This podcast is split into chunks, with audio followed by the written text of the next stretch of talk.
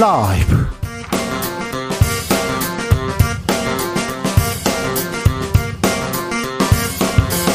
2023년 10월 27일 금요일입니다. 안녕하십니까. 주진우입니다.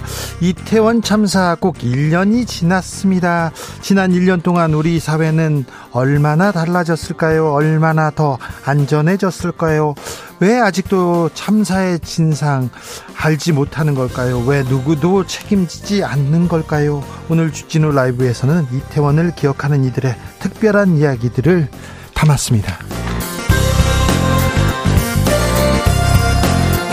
이태원 참사 일주기를 앞두고 국민의힘 소속 용산구 의회 의원이 국민의힘을 탈당했습니다. 참사 이후 당과 정부의 무책임한 자세에 대해서 실망감이 컸다고 탈당의 변을 말했는데요. 김선영 김선영 용산구 의회 의원 이야기 직접 들어봅니다. 어제는 안중근 의사의 하얼빈 의거 114주년이었습니다. 안중근 의사는 남과 북 그리고 중국에서도 존경받는 인물입니다. 일본에서도 가장 유명한 테러리스트로 기록되어 있는 사람입니다. 안중근과 하얼빈 의거 114년이 지난 오늘까지도 선명하게 우리에게 남겨진 이유는 뭘까요? 애국 미남단에서 살펴봅니다. 나비처럼 날아 벌처럼 쏜다. 여기는 주진우 라이브입니다.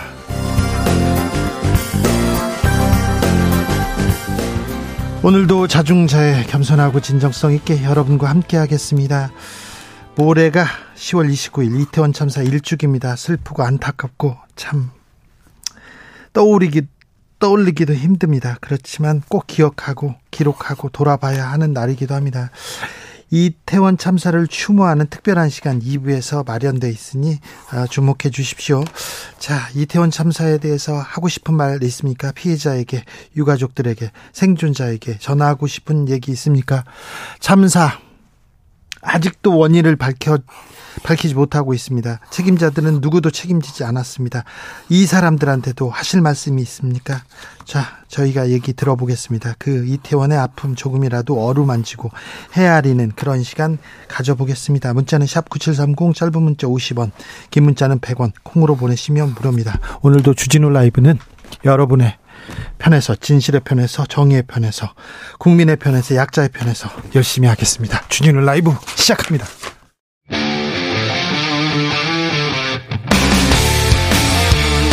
탐사보도 외길 인생 20년.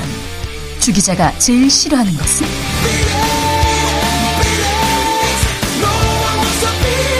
이 세상에서 비리와 부리가 사라지는 그날까지. 오늘도 흔들림 없이 주진우 라이브와 함께.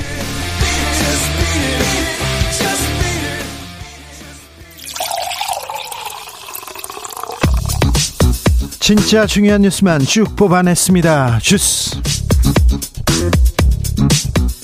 정상근 기자 어서 오세요. 안녕하십니까.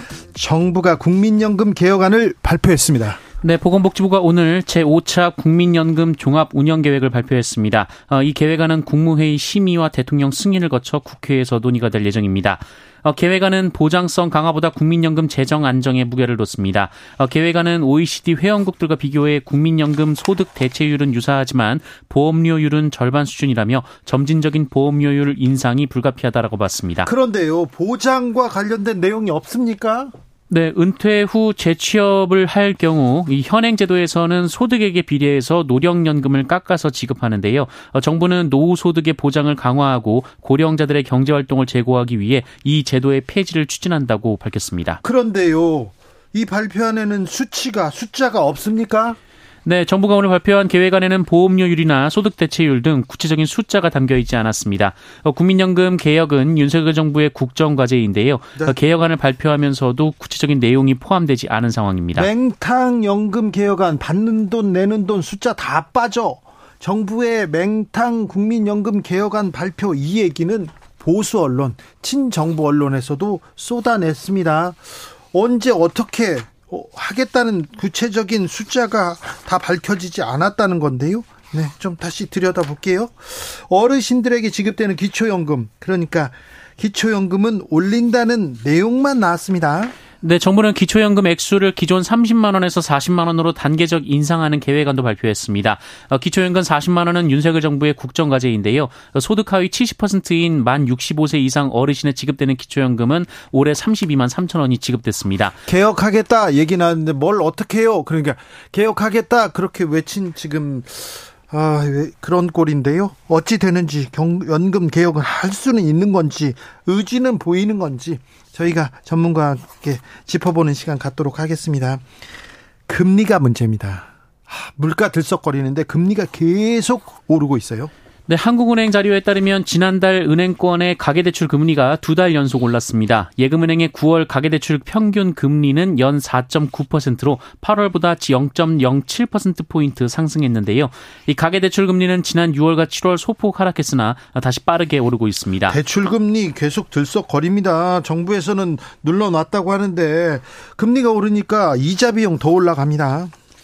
네, 어, 추경호 경제부총리 겸 기획재정부 장관은 오늘 국회 국정감사에 출석해서 올해 국채 이자 비용이 25조 원 가까이 될 것이라고 전망했습니다. 25조 원이요? 이자가요? 네. 네, 지난해 국가 채무 이자 비용이 21조 원이었는데요. 어, 작년도 재작년에 비해서 10% 가까이 늘어난 수치인데 올해는 더 클 것으로 보입니다. 한숨이 나오는데요. 성장률은 계속 부진을 면치 못하고 있습니다. 네, 올해 3분기 한국 경제가 직전 분기보다 0.6% 성장했습니다. 이 세계 분기 연속 플러스 성장이긴 합니다만 올해 성장률 전망치 1.4% 달성 여부가 불투명하다 이런 분석이 나왔습니다. 한국은행은 1.4%를 달성하기 위해서는 4분기에는 성장률이 0.7% 정도를 달성해야 할 것으로 보고 있습니다. 하반기에는 나아진다면서요. 괜찮아진다면서요. 그런데 0.6% 성장 이거 60년 한국 경제 지금 역사에서 없는 수치입니다. 미국보다도 하, 미국의 반도 안 되고 일본한테도 떨어지는 이런 수치입니다. 하, 대통령이 민생 현장에 경제 현장에 조금 달려갔더라면 하는 그런 생각 해봅니다. 경제보다 더 중요한 건 없어요. 국민들, 백성들 잘 먹고 잘 사는 것보다 뭐가 더 중요합니까? 이번 주 일요일 이태원 참사 1주기입니다. 국민의힘은 정부의 책임 강조했습니다. 네, 국민의힘 장동영 원내대변인은 오늘 이태원 참사 1주기를 앞두고 논평을 통해 국민의 안전을 지키는 국가의 책임이 무한대임을 다시 한번 깨닫게 한 가슴 아픈 사건이었다며 어, 고인들에 대한 애도를 표했습니다. 민주당에서는 대통령 사과를 주장했습니다. 이재명 민주당 대표는 오늘 최고위원회의에서 어, 이태원 참사 1주기 추모식에 윤석열 대통령이 참석해서 유가족에게 사과하고 위로 메시지를 전달해야 한다라고 요구했습니다. 주진우 라이브 2부에서 이태원 참사에 대해서 자세하게 이야기합니다. 음, 정부가 공해상에 어, 방사능 조사에 나섭니다. 네, 정부는 오늘 후쿠시마 오염수 2차 방류 이후 인근 해역의 방사능 수치를 확인하기 위해 일본 인근 북서태평양 공해상으로 해양 방사능 2차 조사에 나선다라고 밝혔습니다. 훈련 중이던 현역 군인이 장갑차에서 내려서요. 대검을 휘둘렀다고요? 네, 경기도 파주시에서 훈련 중이던 현역 군인이 시민들에게 흉기를 휘두른 사건이 발생했습니다. 오늘 오전 8시 45분쯤 파주시 조리읍에 있는 한 도로에서 벌어진 일인데요. 이 모부대 A 상병은 장갑차에서 내린 후 군용 대검을 들고 시민들을 위협했습니다. 어, 그리고 도로를 가로질러 다른 시민이 탄 차를 막아선 뒤 차키를 내놓으라라고 협박하기도 했습니다. 어, 그러나 함께 있던 군 관계자와 시민이 A 상병을 제압했는데요. 예. 어, 이 과정에서 30대 시민 한 명이 손에 상처를 입었습니다. 군내서 크고 작은 사고가 계속됩니다. 목선이 북한에서 넘어왔는데 이거 군에서 발견하지도 못하고 이제 또 장병이 대검을 휘두르고 있습니다. 지금 흉상 이전한다고 할 때가 아닙니다. 막말 막 쏟아내고 그럴 때가 아닙니다. 군이 좀 국민의 신뢰를 받아야 될 텐데 그런 생각합니다. 국격과도 관련 있는 일입니다. 미국이 시리아를 공습했습니다. 중동의 평화가 아, 평화가 지금 계속 위협받고 있습니다. 네, 미군이 현지 시간으로 27일 새벽 이란 이슬람 혁명 수비대와 연계된 것으로 알려진 시리아 동부 지역 시설 두 곳을 공습했습니다. 어, 로이터 통신에 따르면 무장 세력이 사용하는 탄약고와 무기 저장고가 타격 대상이었다라고 하는데요. 네. 앞서 지난 18일 이라크와 시리아 내 미군 기지에서 이란의 지원을 받는 무장 세력이 자폭 드론과 로켓을 이용해 공격을 했고 어, 이에 따라 20여 명의 미군이 다친 것으로 알려졌는데 이에 대한 보복 공격이 이루어진 것으로 보입니다. 이스라엘의 지상 작전은 더 크고 대담해졌습니다. 네, 이스라엘군이 팔레스타인 가자 지구에 대한 지상 작전을 재차 펼쳤다고 AFP 통신 등이 보도했습니다. 어, 이스라엘군은 하마스 거점인 표적 수십 개를 공습했다라고 밝혔고요. 병력은 작전이 끝난 뒤 해당 지역을 빠져나왔다고 밝혔습니다. 이스라엘 탱크가 철조망을 뚫고 이렇게 작전을 하고 돌아가는 모습 이렇게 보이던데 탱크가 들어가서 지상군이 들어가서 직접적인 공격을 하면 더 피해가 커질 텐데 아, 이스라엘과 팔레스타인의 평화는 점점 더 멀어질 텐데 참 걱정입니다. 하마스와 이란 대표가 나란히 러시아를 찾았어요. 확전 가능성 계속되는 것 같습니다. 네, 하마스와 하마스를 지원하는 이란의 대표단이 현지 시간으로 26일 러시아를 방문해 러시아 외교부 고위 인사들과 회담했다고 러시아 외무부가 밝혔습니다. 러시아는 하마스 대표단에게 가자 지구에 억류된 인질을 즉시 석방하고 러시아인과 다른 국적 시민들을 구출하는 문제를 논의했다라고 밝혔고요. 이 하마스는 이번 회담을 통해 서방의 지원을 받는 이스라엘의 범죄를 막는 방법을 논의했으며 이스라엘 점령에 저항할 수 있는 권리가 있음을 확인했다라고 밝혔습니다. 한편 이스라엘은 즉각 반발하면서 하면서 러시아가 하마스 대표단을 추방할 것을 촉구했습니다. 우회전 일시 정지가 시행됐습니다. 사고가 좀 줄었어요?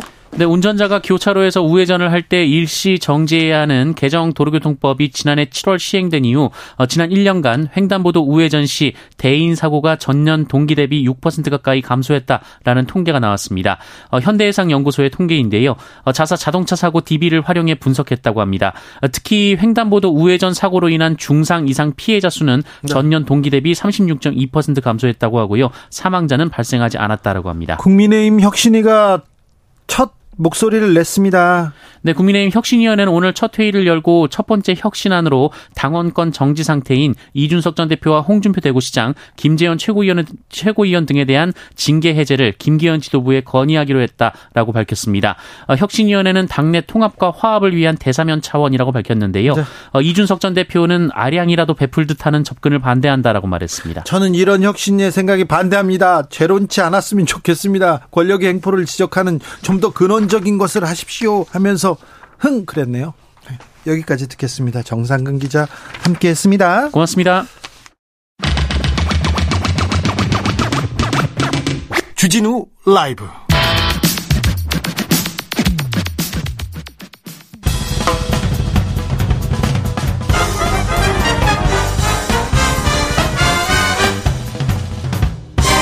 훅 인터뷰.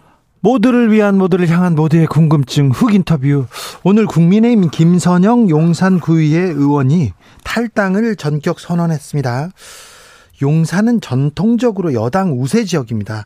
그래서 탈당을 하면서 민주당으로 옮기겠다고 하는데 그래서 더 크게 화제가 됩니다. 탈당의 워, 계기는 뭔지 어떤 이유에서인지 직접 들어보겠습니다. 김선영 용산구의회 의원 안녕하세요. 예, 안녕하세요. 오늘 탈당 기자회견을 하셨습니다. 탈당을 결심한 배경은 뭡니까? 네, 지금 저도 주진우 기자님 팬이라 지금 굉장히 떨리지만 일단 네. 먼저 12구 참사 1주기를 앞두고 희생자분들과 유족분들께 진심으로 위로와 사죄의 말씀을 드리고 싶고요. 예, 예. 그 탈당 가장 큰 이유는 국민을 바라보겠다는 제 정치적 신념과 당의 방향성 간 괴리입니다. 6일 지방선거 두 달 전에 네. 저는 이제 용산 당협에서 국힘 용산 당협의 제1을 출마하게 되는데 네. 당시 국힘은 2030 젊은이들의 지지가 이어지는 역동적인 당이었습니다. 네. 변화와 혁신이 충분히 가능한 조직이라고 생각했고요. 근데 지금 뭐 방금 말씀하신 대로 국힘 혁신위가 출범을 한 현재 역설적이게도 저를 포함한 많은 이들이 더 이상 그렇게 생각하지 않습니다. 본격적인 내적 갈등은 12구 참사 직후부터 시작됐고요. 네. 수백 명의 사상 젊은 청년들이 그렇게 그 어, 용산 한복판에서 죽었는데도 당이 보인 미온적인 태도, 네. 그다음에 뭐 저희 그 정부의 태도, 그다음에 구청의 태도 이를 따라 수동적으로 또 움직인 저에 대한 부끄러움이 어, 저를 고뇌하게 됐습니다. 네. 어, 저를 고뇌하게 했습니다. 네. 1년 동안 많이 이렇게 고민하셨군요. 그런데요, 정부와 당 어떤 점이 가장 실망스러웠습니까? 어, 그때 바로 행동하지 못하고 뭐, 왜 이제야 탈당하라는 지적이 많은 것 같은데, 뭐, 누구나 어느 정도는 자기 현 위치에서 이것저것 좀 시도해보고 기대와 실망을 반복하다가 더 이상 희망이 없다고 판단, 될 때 예, 예. 결심을 하게 되는데 네. 참사 관련해서 뭐 인물과 사례 같은 거를 구체적으로 제가 언급하지는 않겠습니다. 뭐 네. 많은 보도가 이미 있었기 때문에 근데 가장 실망스러웠던 거는 정부랑 당 그다음에 구청에서 뭐 여러 가지 어 저기 신속한 대응, 책임 소재, 보상 문제 등 여러 가지 요소가 있겠지만 가장 실망스러웠던 거는 공감의 자세라고 생각을 합니다. 예. 모든 것이 공감으로부터 어, 시작된다고 보고 있고 물론 뭐 저 또한 여기서 자유롭지 못한다고 못하다고 생각을 합니다. 네. 박희영 구청장이 용산구청장이 지금은 보석으로 석방됐어요. 그리고는 업무에 복귀한 상태입니다. 이 부분 국민의힘 구의원으로서 가장 옆에서 보셨을 텐데 이 부분은 어떻게 보십니까? 예, 뭐 저도 뭐 옆에서 많이 봤고 그 지적하신 부분 공감을 합니다. 기자회견 때도 말씀드렸는데 박 구청장은 지금 재판 중인 사람이고 책임은 차치하고 보석 후에는 이제 자기 정치에 더 열심인 것 같다고 말씀을 드렸고요. 이제 유족들한테도 위로도 안 될 뿐더러 국민을 위한 일도 저는 아니라고 생각을 합니다. 네. 아무래도 이제 제가 구의원이다 보니 뭐 청장님 청장 위에 예. 어, 육분들과는 별로 접할 기회가 없었었는데 뭐 구청장이 탈당을 하든 안 하든 구청장은 구의와 매우 밀접한 관계고 그렇죠. 이상적으로는 이제 견제와 균형의 관계라 하겠지만 현실은 사실 매우 달랐습니다. 뭐 저는 뭐 그때는 국힘의원이었지만 국민만을 바라보고 일하고 싶은데 뭐 그 탈당 이후에도 예산 승인부터 시작해서 뭐 공무원들 괴롭히지 마라. 그다음에 뭐 어, 민원들 많이 듣지 마라. 뭐 민주당 성향 주민이나 뭐 의원 민주당 의원들이랑은 일체 접촉하지 마라. 뭐등 굉장히 많은 압박과 제한을 받았고 예. 음, 구청장의 구청장과의 관계도 탈당에 좀 많은 영향을 미치긴 했습니다. 네. 어, 탄원서 써달라고 계속 이렇게 압박했습니까? 구청장께서?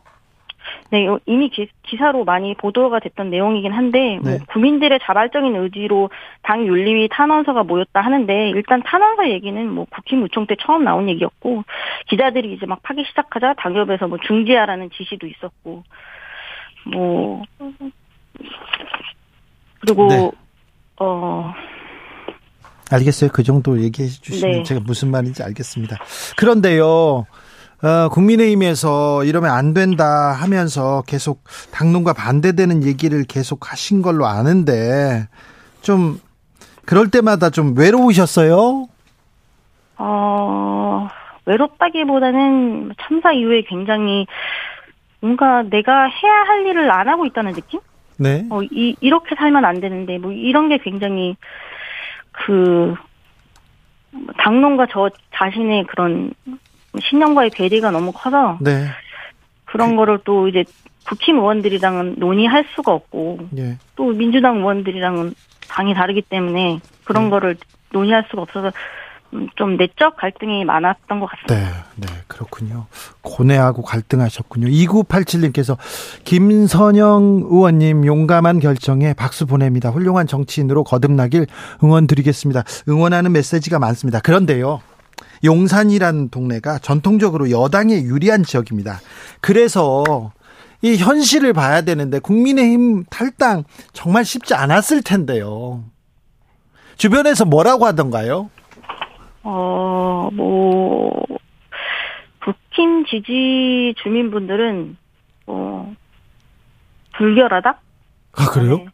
왜요? 불결까지요? 빨, 빨 갱이당으로. 왜냐면 아. 국- 국힘을 탈당해서 이제 민주당으로 간다는 뭐 얘기가 돌았기 때문에 네. 뭐 불결하다? 빨갱이당으로 가면 안 된다? 네. 이렇게 좀 많이 항의가 많으셨던 것 같아요. 아 그래요? 네. 빨갱이 소리를 뭐 처음 듣는 거 아닙니까? 근데 뭐 저는 그게 빨갱이당이 아니라고도 생각을 하고요. 예. 개인적으로는 그리고 지금 시점에서 뭐 빨갱이당이 이렇게 하는 게 예. 저는 정치 개인적인 정치적 결심을 한 사람한테 할 말은 좀 아니라고 생각을 했습니다. 그러니까요. 아니 아무 때나 이렇게 빨갱이 얘기하면 정말 당황스러워요. 저 취재 나갔는데 어, 비리리 부패를 취재하러 나갔는데 빨갱이 기자 왔다 이렇게 얘기할 때마다 엄청 좀 놀랐어요. 그런데 그 얘기를 처음 접하고는 놀라셨을 거다 이런 생각에 무- 물어봅니다. 아, 윤석열 후보 국민합의 여성위 부위원장을 지내셨습니다. 자, 대선 후보 때 아, 윤석열 후보에게 기대가 있어서 이, 이런 자리를 맡으셨을 거 아니에요? 네. 근데 뭐 사실 뭐 부위원장 임명장은 받았지만 그때 뭐 임명장 같은 거를 뭐 굉장히 많이 남발을 했었고 네. 뭐 저도 뭐 대통령을 직접 본 적도 없고 네. 음, 뭐 활동한 것은 거의 없었습니다. 아, 이미? 늘 그렇듯이 네. 자, 네. 그, 그, 윤석열 대통령이, 아, 시민 추모대에 참석하지 않는 쪽으로 가닥을 잡았습니다. 국민의힘 지도부도, 아, 대표, 원내 대표는, 아, 가지 않는다. 이런 얘기까지 보도됐는데요. 이 부분은 어떻게 보십니까? 어, 사실은 뭐, 저도 굉장히, 음, 뭐, 다른 분들도 다 트라우마가 있으시겠지만, 죽음 앞에 돈도 정치도 그 무엇도 무의미하다고 생각을 하는데, 네. 계속 그 정치적인 잣대로 추모 여부를 판단하는 것이 너무 안타깝고요. 네. 지금 저희, 저희 당 등, 민주당 등 4야당이 공식적으로 주최자에서 빠졌는데도 또 안 한다고 하시고, 그 다음에 오늘 본회의 때, 그, 박희영 구청장도 참석을 안 하겠다고. 하는데 구청장이 안 합니까? 안 온다고 답변을 공식적으로 했고요. 둘 다 뭐 공식적인 초청장을 안 받아서 뭐 안 간다, 안 온다 이렇게 얘기를 했다는데 저는 솔직히 둘 다 문제라고 생각을 합니다. 네. 국민의힘에서는 이뇨한 혁신위원장 그리고 이만희 사무총장 유이동 정책위의장이 개인 자격으로 참여하겠다 이런 발표를 했는데 개인 자격이라 이 부분은 어떻게 보세요? 뭐 제가 뭐 드릴 말씀은 아닌 것 같지만 어, 솔직히 너무 어, 좀 늦었다는 그런 생각이 들고요. 늦었다고요? 네. 지금 사과를 하러 오고 유족들을 왜냐면은 구청장이 유족들을 한 번도 만나질 않았습니다.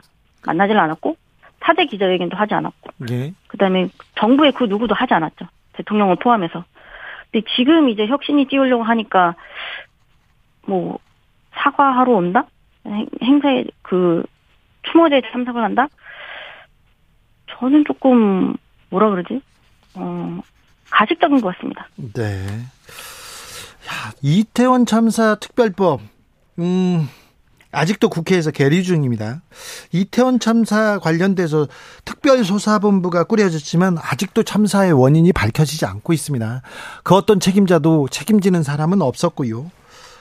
왜 이렇게 어려운 것 같습니까? 왜 이렇게 진상규명이 안 되는 것 같습니까?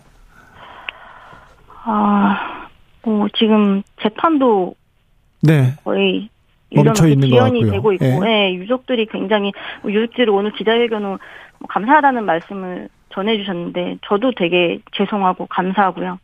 근데 재판이 지연되면서 계속 뭐 증거들이 지금 날아가고 있거든요. 네. 그래서 저는 뭐 제가 구 의원으로서 뭐 할 수 있는 일은 아니지만 국회에서라도 주- 그 저희 당이 이제 그 다수당이기 때문에 어 빨리 좀 처리가 돼서 이게 좀 소상이 더 소상이 좀 밝혀지면 좋- 좋을 것 같습니다. 그래요. 음, 이제 민주당 소속입니다. 어, 또 어떤 일을 하- 일을 하면서 이렇게 정책을 하면서 또 어, 어떤 그 노, 노력을 하실 텐데요. 자, 우리 김선영 의원은 어떤 일을 할까, 어떤 노력을 하실까 기대하는 사람들이 많습니다. 자, 어떤 부분에 집중하실 계획이신지요? 일단 어 국민들께서 희생자와 유족을 잊지 않고 기억할 수 있도록 지금 그 아까 점심 때도 잠깐 갔었는데 이제 네. 기억의 그 거리가 어 조성이 됐습니다. 굉장히 힘들게 조성을 됐고 어 그 그 길을 보면서 저도 굉장히 어 많이 울었는데 그 용산구에서 필요한 부분을 지원할 수 있도록 저도 애쓰겠습니다.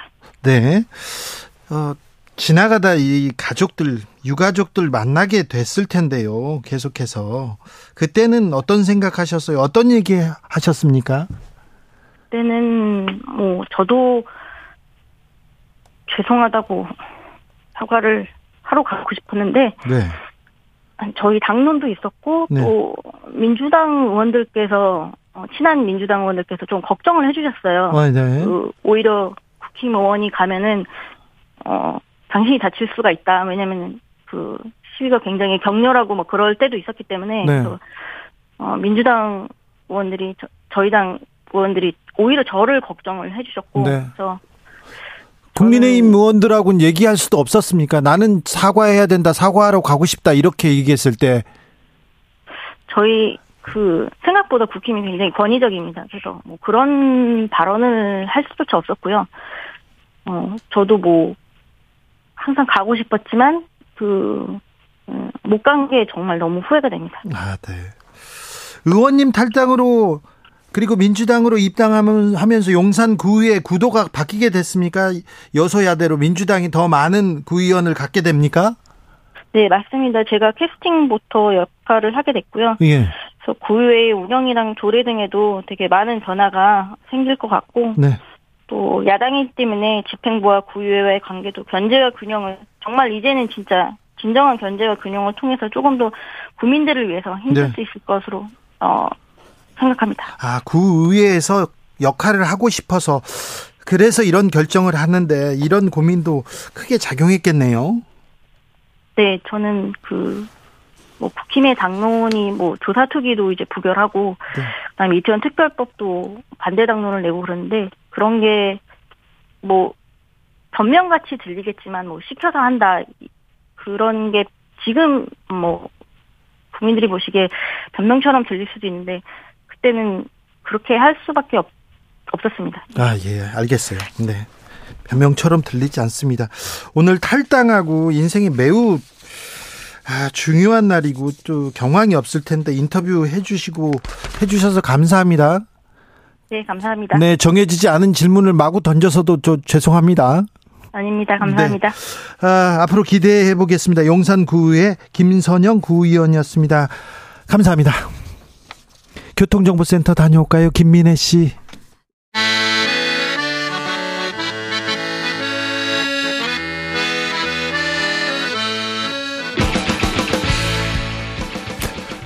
역사를 잊은 민족에게 미래는 없다. 역사에서 배우고 미래를 열어 가겠습니다. 애국심으로 미래를 여는 남자들, 애국 미남단. 애국 미남단 1호 단원입니다. 역사학자 전우영 교수 오셨습니다. 어서 오세요. 네, 안녕하세요. 네, 잘 계셨습니까? 글쎄요. 10월 말에 예. 역사적인 일이 많았습니다. 특별히 현대사에 그렇죠. 굵직굵직한 굵직굵직한 일들이 많습니다. 예. 어, 특히 10월 26일은 이제 권총과 관련된 날이죠. 네. 예. 처음에 권총, 우린 단총이라고 그랬다가 네. 1900년대, 그러니까 1907, 8년경부터 그 앞서서 6혈포라는 말도 쓰였고요. 네. 그 무렵부터 이제 권총이라고 하는 좀 말을 쓰기 시작했죠. 네. 어, 안중근 의사가 어, 이토 히로부미를 처단한 날도 또 어, 그날이 10월 26일이었고 네. 또 이제 박정희 전 대통령이 총에 맞아 서거한 날도 또 네. 그날이었고요. 네. 제가 기자 생활을 하면서 어떤 인물에 대해서 인물에 대해서 연구하고 어뭐 기념 사업을 하는데 도와주는 사람이 있는데요. 인, 인물이 있는데요. 하나는 안중근 의사 기념 사업회였고요. 한- 하나는 김재규 관련 김재규 장군 관련된 일입니다. 그럼 뭐 저 저 천주교 어, 쪽에 네네. 좀 그 함세웅 신부님하고 같이 예. 활동하고 또 있- 있고요. 그 밑에서 돕고 있죠. 예, 많이 좀 이렇게 네. 그 뭐랄까요 권유를 받으셨나 보네요. 아, 그렇습니다. 그래서 10월 26일에는 항상 네, 아, 그 중국 여순 감옥이요. 리순 여순 감옥에서 남북 공동 행사를 하곤 했습니다. 했었죠. 네, 하곤 네. 했습니다. 예. 예전에는. 예, 예. 그랬었습니다. 예.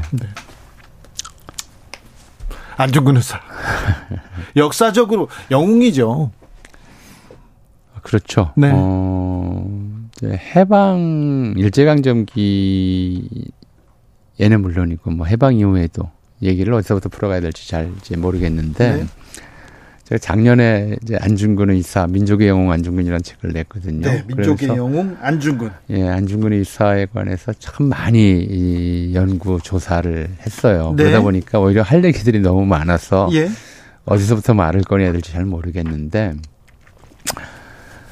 어, 안중근 의사 의거 직후에 일본 경찰이 이렇게, 이렇게 조사를 했어요. 그러니까 겉으로는 말을 잘 못한다 사람들이 한국인들이. 예. 어, 그리고 당시 이제 그 사건이 났을 때, 네. 어, 이 친일파들이 한 행위가 뭐냐면 사죄 사절단을 조직해서 네. 일본에 보내자. 예. 그래서 이제 돈도 모으고 일본 여비들 대표를 선발해서 일본에 보낼 돈도 모으고 저희가 잘못했습니다. 이렇게. 그렇죠 사정해야 되니까 음. 순종은 뭐 어. 밥을 먹다가 숟가락을 떨어뜨릴 만큼 충격을 받았다. 뭐 이런 얘기가 나왔었고요. 굉장히 좀 유감스러운 일이지만, 음, 그때 이제 처음으로, 우리 역사상 처음으로 본격적인 동상 건립 운동이 일어났어요. 아, 그렇습니까? 그 그때요? 때까지 동상이 없었어요. 아. 누구 동상을 세우자는 운동이었냐면 이또 히로부미 동상을 세우자는 운동이었어요. 안중근 의사가 아니라요? 그렇죠.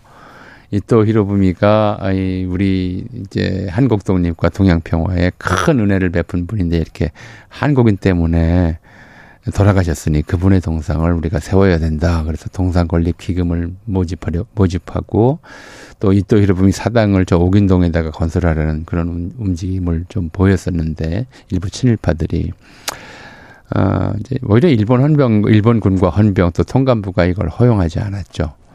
이렇게 만든다고 이놈들이 이또 히로부미 동상 만든다고 돈을 모아놓고는 횡령할 어, 가능성이 크다. 첫째로는 실제로 친일파라고 하는 사람들이 전부 이런 식의 몰입애들이기 때문에 그래요? 그런 걸 만들어서 진, 돈을 걷어서 진짜 이또 히로부미 동상 건립에 다 쓸 이유가 없다는 거는 일본인들도 알았던 거죠. 네.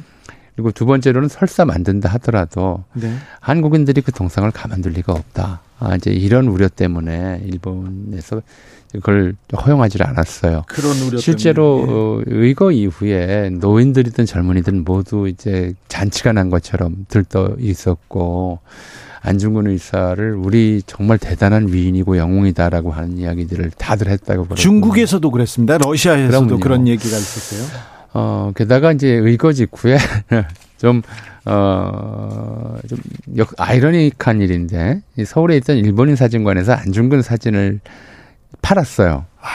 그 사진이 이제 매진됐고, 일본 경찰이 금지할 때까지 뭐, 어, 엄청나게 팔렸었고, 아, 그렇군요. 예. 그리고 그 사진을 간직하는 게 이제 한국인들에게는 하나의 유행이랄까요? 아, 아니면 예. 자기가 이제 안중근 남겠다고 하는 그런 열망의 표현이었고요. 그래서 1900, 어, 이제, 그, 26년에 성악선 의거 의사가 있었잖아요. 네. 그 성악선 의사도, 어, 이제 그 당시 사이토 총독을 암살하려다 실패했는데, 품속에 안중근 의사 사진을 가지고 있었고요. 독립운동가들에게 안중근 의사는 이제, 어, 가장 존경할 만한 그런 영웅이었던 거고요. 그래서 보니까 해방 이후에 해방되자마자 가장 먼저 이제 우리가 해야 될 일이 뭐냐, 어, 라는 생각에 대해서는 적어도 친일파가 아니라면 누구나 동의한 것이 뭐냐면 독립운동가들을 기리는 거다. 네. 해방돼서 국민 통합을 하려면 그동안 무슨 뭐 저 교과서에서 배운 것이 사이고 닭가모리니 아니면 뭐 저 오다 노부나가니 이 도요토미 히데요시니 이런 자들을 영웅이라고 일본의 군국주의자들. 일본의 과거에 이제 뭐저 어 뭐예요 다이묘들이나 네. 무사들이나 아니면 근대 이후에 메이지 유신에서 큰 역할을 했던 이토 히로부미나 이런 자들을 교과서에서 영웅이라고 가르쳤단 말이에요. 예.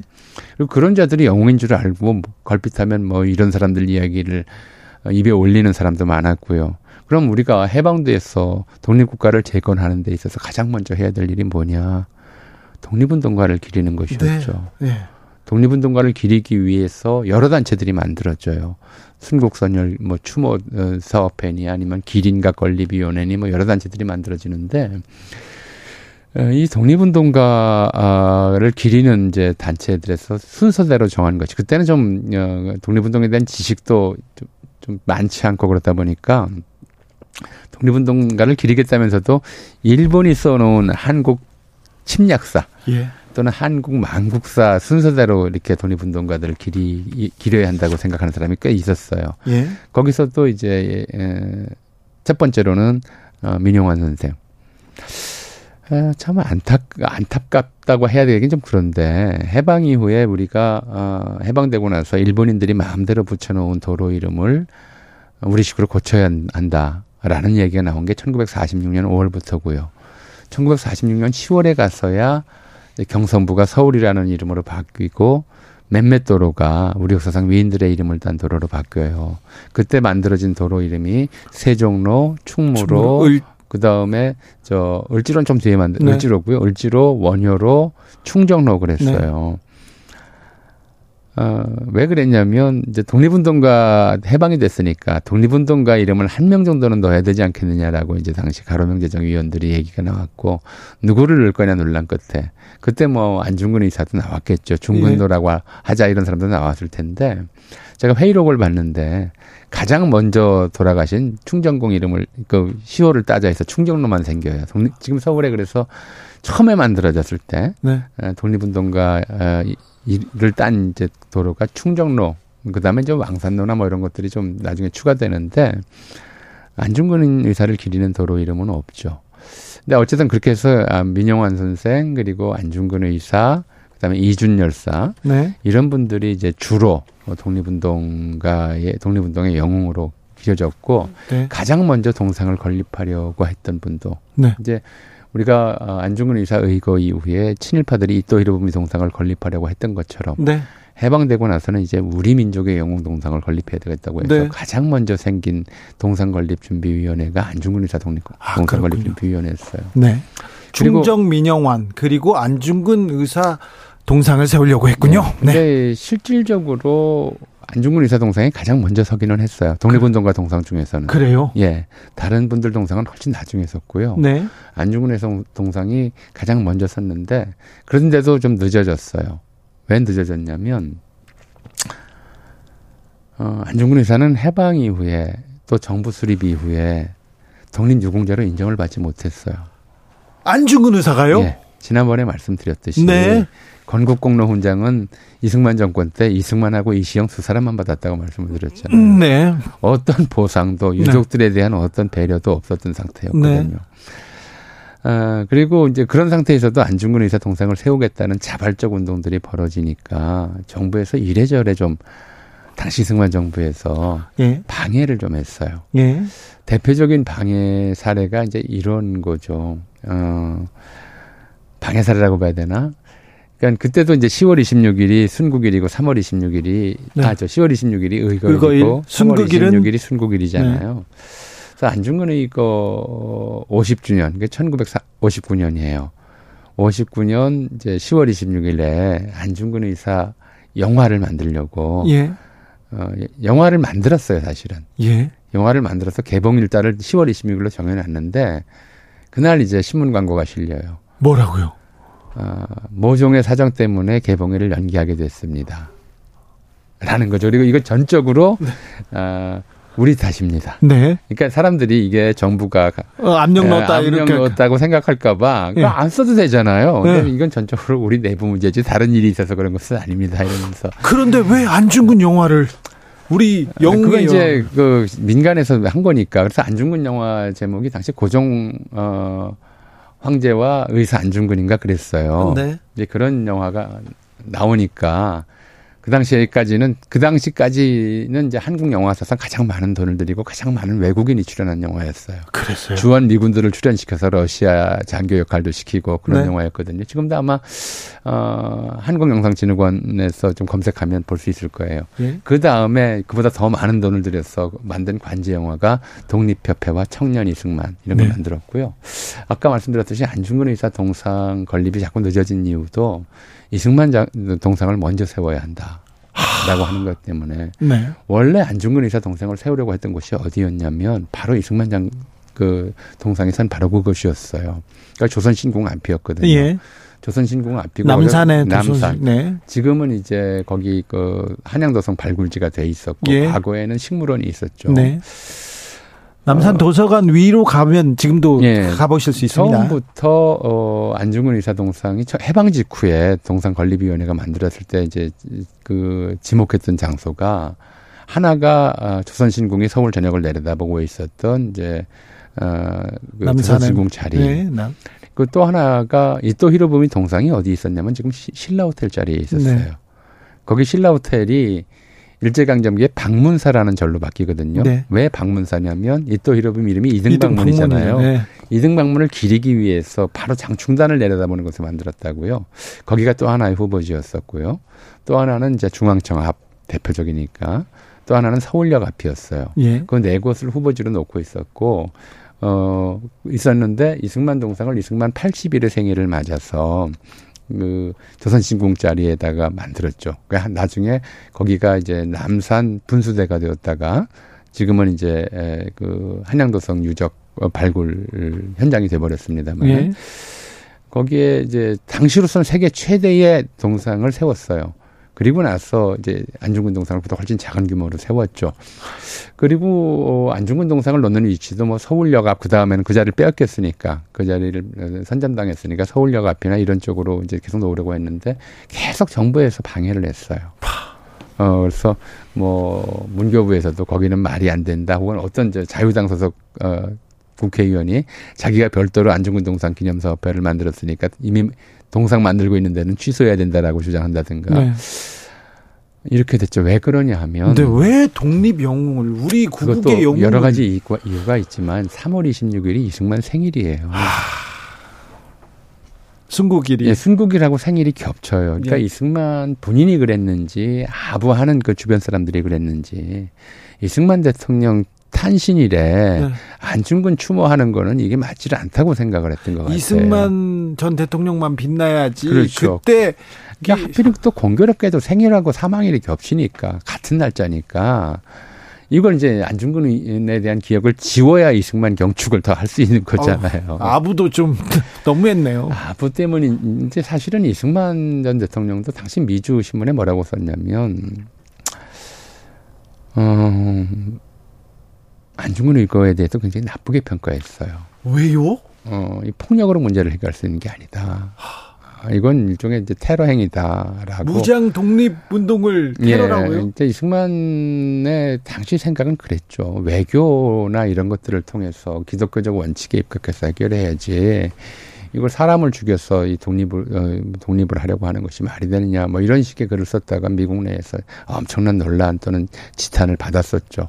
그러니까 그 독립운동 노선 자체가 안중근하고 맞지 않았고 또 공교롭게도 안중근의 순국일이 본인의 생일이었고 이런 것들이 겹쳐서 이승만 정권 께 정권 때에는 안중근 숙모 사업이 추모 사업이라고 하는 것이 굉장히 좀 어떻게 보면 배관 시대였던 것이고 그래서 안중근 동상이 막상 이제 이승만 동상 선 다음에 결, 결국 건립이 되는데 그 자리가 어, 저 지금 이제 숭의여전이라고 있어요. 예. 잘안 보이는 곳, 이승만 발치쯤 내된 곳에 잘 안 보이는 곳, 예. 그 자리에 만들었어요. 거기가 원래 뭐였냐면 조선 토지 개량 사업 기념비가 있던 자리예요. 네. 그러니까 별로 이제 의미가 없는 자리고 잘 눈에 띄지도 않는 곳에 네. 거기다가 세우라고 해서 거기다 처음엔 세웠던 것이고 예. 그랬다가 이승만 정권이 끝난 다음에 끝난 다음에야 남산 원래 서고자 했던 자리 예. 바로 옆으로 예. 어, 이제 안중근 동상이, 동상이 옮겨갔던 것이죠. 네. 그러니까 그 자리가 굉장히 이제 우리 역사상 중요한 자리였어요. 일제강점기 일본인들이 지금도 서 있는 자리가 일본인들이 한국인들을 완전히 이제 노예로 만 식민지 노예로 만들기 위해서 조선 신궁을 세워놓고 네. 한국인들의 의식을 지배하려고 했던 신사참배하라고 했던 예, 그런 데요. 공간이었기 때문에 네. 그 자리에 안중근 의사를 세움으로써 동상을 세움으로써 이제 우리가 아그 일본의 이른바 어, 황민화 예. 또는 일본 국민화 또는 일본인의 노예화라고 하는 데 대한 저항 정신이 이제 에, 우리나라를 만든 기초다. 네. 건국의 기초다. 이런 걸 보여주는 그런 상징물이었죠. 네. 예. 이승만 정부 때는 그러니까 거의 안중근 의사가 금기시 되다가 박정희 정부 들어서 이제 숙모회도 생기고 동상도 생깁니다. 그런데 그 또 안중근 의사 승모 사업을 주도했던 사람들은 거의 다 친일파였어요. 어, 그러니까 이게 왜 그랬냐면 처음엔 안 그랬어요. 처음엔 안 그랬어요. 예, 해방 직후부터 이승만 정권 때까지는 안 그랬다가 이승만 정권 말기 계속 이제 방해가 들어오니까 예. 어, 정권하고 어쨌든 타협을 좀 해야 되잖아요. 아 정권의 힘을. 네, 그걸 좀 타협을 해야 이게 동상도 세울 수 있고 그렇게 되잖아요. 네. 그래서 그렇게 돼 버린 거예요. 그래서 주로 이제 누가 가장 이제 이승만 그 어, 안중근 동상 세우는데 가장 큰 일을 했냐면 네. 윤치영이라는 예, 윤치영. 사람이 있어요. 대표적인 친일파입니다. 이- 대표적인 친일파라고 하기는 어렵고 네. 어, 이승만에게 아주 측근이었죠. 예. 측근 비서였었고 윤치호하고는 사촌 관계고요. 네. 그리고 윤치소하고의 동생이고 네. 어, 윤보선 전 대통령의 삼촌이에요. 네. 어, 그런 사람인데 본인이 이제 친일 경력이 있기는 하죠. 네. 친일 경력이 있기는 한데도 안중근 의사 초기에 승무에 기틀을 다지는데 굉장히 큰 역할을 한 것이 예. 이승만하고 워낙 가까운 사람이고 최측근이니까. 그러니까 사실은 이기붕이 부상하기 전에는 윤치영이 그 다음 이승만의 후계자가 될 거라고들 사람들이 생각했었고 네.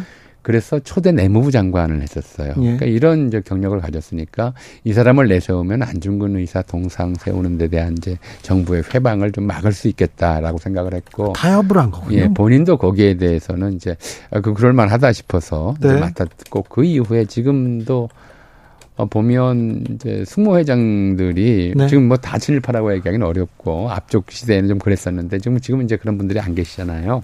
친일 경력을 가진 분들 살아계신 분들이 거의 없어요.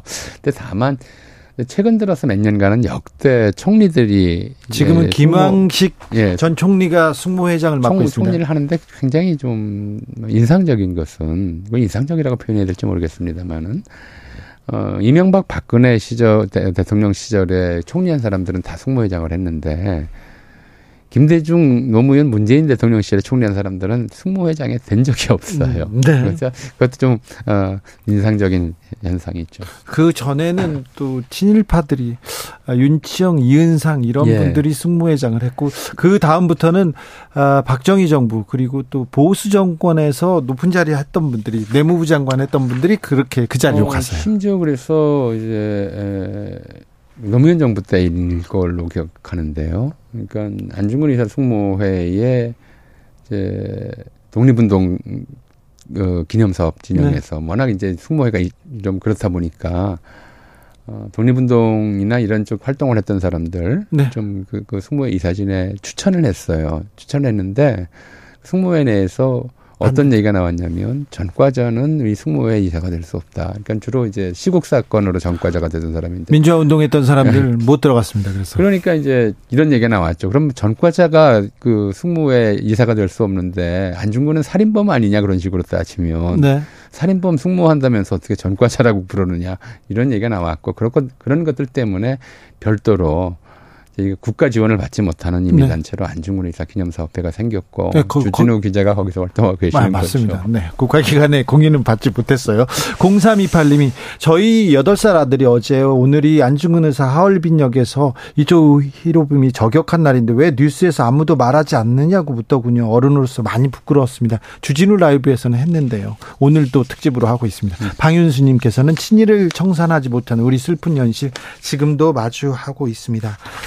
한중근 의사 독립 영웅이고 우리 역사의 영웅인데 참 아픔이 컸어요. 가족도 그렇고 그 이후에 해방 이후에도 이렇게 인정을 아, 받지 못하는 일도 있고 그랬네요. 그렇죠. 그, 그걸 떠나서 이제 그 의거에 대해서 최근에도 네. 이제 그런 얘기를 하는 사람들이 있어요. 그래서 안중근이 또 히로부미를 이제 사살해서 네. 달라진 게 뭐냐. 아니 이렇게 그래. 얘기하는 사람들이 있어요. 뭐 네. 그게 한일 합방을 막았느냐. 네. 그랬다고 무슨 뭐 저 다른 게 뭐 어떻게 달라졌느냐. 세상 일본의 송치방점이 달라졌느냐.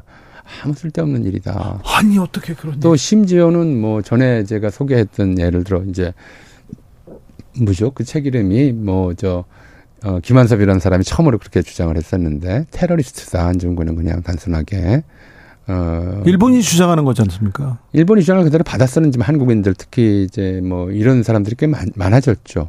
뭐 요즘은 심지어 많아졌다고요? 심지어는 그런 얘기도 하잖아요. 이완용이 이해할 수 있다는 사람이 국방부 장관도 되는 세상인데. 이완용이 뭐 그- 그럴 수밖에 없지 않았느냐라고 얘기하는 사람이 그러니까요. 장관이 되는데요. 국방부 장관요. 그것도. 예. 네. 그런 그런 이제 쉽게 말하면 안중근의 총소리는 이또를 죽이는데 그, 그친 게 아니에요. 그럼요. 그런 생각이 잘못됐다는 것을 일깨우는 하나의 거대한 종소리였죠. 예. 우리 동포 전체에게 아직 우리가 살아있다. 그리고 어, 안중근 같은 사람이 이제 우리가 천일파만 있는 것이 아니고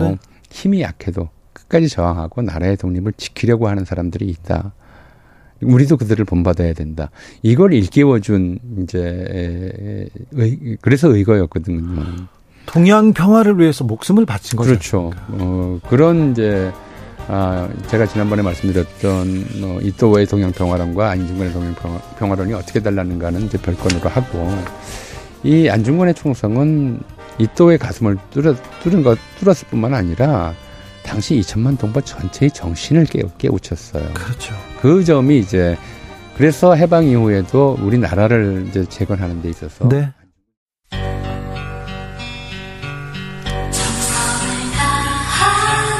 정성을 다하는 국민의 방송. KBS 주진우 라이브. 그냥 그렇다고요.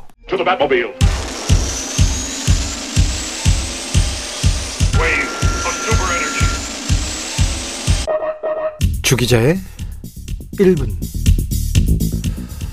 서울 한복판 거리에서 159명이 숨졌습니다. 잘못을 해서 죽은 것이 아닙니다. 그저 우연히 거기에 있었을 뿐입니다. 저는 그리고 우리는 잘해서 살아남은 것이 아닙니다. 그저 우연히 거기에 없었을 뿐입니다. 무엇이 어디에서 잘못됐는지 알아야 합니다. 우리 사회가 더 안전해지기 위해서 국가는 참사의 원인을 밝히고 바로 잡아야 할 의무가 있습니다. 참사 수사에 나선 경찰 책임이 큽니다. 그런데 1년 동안 경찰 수사는 제자리 걸음입니다. 이태원 참사 원인 책임자 파악 아직도 하나도 한 게 없습니다. 오리무중입니다. 그러는 대신 경찰이 참사 유가족의 동향을 탐문하고 보고서로 작성했습니다. 경향신문이 입수한 경찰청 특별수사본부 수사 기록에 이런 구절이 나옵니다. 국가 경찰 공무원으로서 지켜야 할 기본적인 책무를 저버린 채 일선 경찰서 정보 경찰들이 수집하여서는 안 되는 이태원 유가족 동향 등의 정보를 보고받았다. 이렇게 말입니다. 304명의 생떼 같은 아이들을 하늘의 별로 보내고 그때도 국가는 무엇을 했습니까? 세월호 유가족 사찰했습니다. 세월호 유가족 사찰한 군 기무사 간부들 구속되거나 실형받았습니다. 국가가 배상까지 했습니다. 그런데도 경찰이 유, 이태원 유가족 사찰에 나섰습니다. 민간인 사찰입니다. 명백한 불법입니다. 국가가 해서는 안 되는 정말 고약하고 못된 짓입니다. 이태원 유가족 사찰 담당자 책임자 당장 구속해야 됩니다. 국민의 눈높이로 내려가서 아니 국민 아니십니까? 국민을 위해서 하는 일 아닙니까? 왜 국민 위해서 군림하려고만 하십니까? 다시니 다시는 이런 일 없도록 막아야 합니다. 고쳐야 합니다. 주기자의 1분이었습니다. 위즈 칼리파 찰리 푸스가 함께했습니다. See you again. 12구 이태원 참사 1주기를 앞두고 당시 현장에 있었던 소방대원들의 상처도 좀처럼 아물지 않고 있습니다. 뛰어 올라가서 다시 또 가슴 압박하고 다시 팔다리 잡고서 대를 옮기고 시간 가는 줄도 몰랐고 그 땀에 흠뻑 젖는지도 모르고 현장에 도착한 경찰들이 많지 않았습니다. 제가 도착했을 때는 두 명 정도 봤습니다. 현장 통제는 한동안 한참 동안 이루어지지 않았습니다. 너무나 외로웠습니다. 소방관들이 그 안에서 할 수 있는 것들이 너무나도 많이 없었고 갔다 오신 분들이 술을 마시지 않고는 잠을 못 자는 좀 마음이 아프죠. 저희 구급대원이 단 한순간도 걷지 않았습니다. 계속 뛰어다녔어요.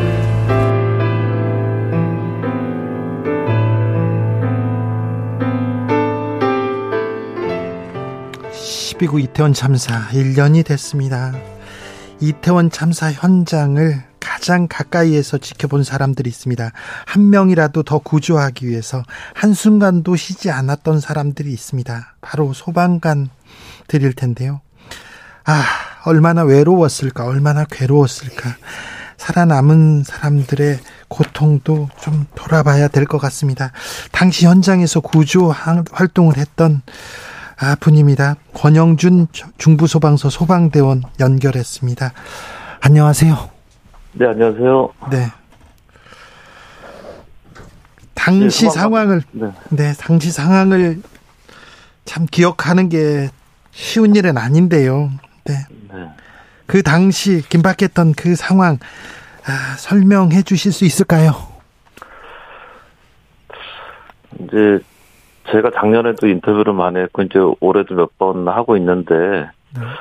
이제 우리 대원들이 이제 대원들 각자가 그 기억을 일부러 하기가 힘들어서 예. 예, 인터뷰들을 대부분 안 해서 이제 저만 요즘 하고 있는데 저도 이제 떠올릴 때마다 힘들죠 뭐. 아, 네. 죄송해요, 죄송해요. 예. 그때 용산에 계셨습니까? 어디에 계셨어요? 저는 이제 중부소방서 신당 119 안전센터라고 네, 이태원에서 고개 하나 넘어에 네. 있는 소방서에서 근무했었습니다. 네. 그러다가 이제 전화를 받고 출동했습니까? 이제 출동 지령을 받고 어 10시 28분경에 출동을 했는데 어 저희는 이제 불끄 저는 이제 불 끄는 대원이거든요. 네, 그래서 이제 소방차에 우리 대원들 어 다섯 명이 타서 출동을 하는데 그 현장 도착 그러니까 그 호텔 옆 골목에 도착할 때까지 평소에는 한 5, 6분 걸리는 소요 시간인데 그때는 한 25분 정도 걸렸던 것 같습니다. 현장 특별히 도로 통제가 전혀 되지 않았어요.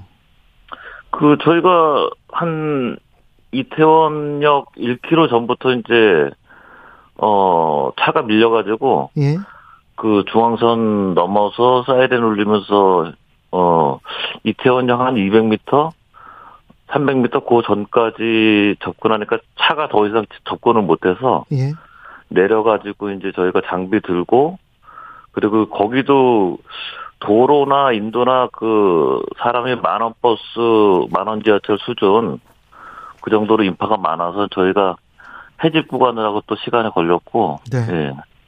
그래서 평소보다 한저 소요 시간이 한 다섯 배 정도 더 걸렸던 것 같습니다. 네. 다 평소보다 더 어려웠다. 구조하는 동안 한 번도 네. 걸었던 적이 없다. 이렇게 말씀하신 걸 기억하는데요. 네. 자, 참사 현장에 도착했습니다. 예. 그런데 음, 어떠셨어요? 최초에는 이제 저희가 그 대로변에서 그 옆골목 그 이제 매체를 통해서 이제 다 보셨겠지만 거기 한 다섯 겹 여섯 겹으로 이렇게 쌓여 계셨거든요. 네. 예, 젊으신 분들이 근데 앞쪽에서 꺼내려고 하니까 이제 안 꺼내져서 여기서 지체하면 안 되겠다 싶어서 다시 골목을 우회해가지고 7, 80m 돌아서 뒤로 가서 이제 뒤에서부터 이제 그 사람들 위에 겹쳐져 있는 분들부터 빼와, 빼냈거든요. 네. 저희가 도착하니까 벌써 한 10분 정도 그 심폐수행소를 받고 계시더라고요. 네.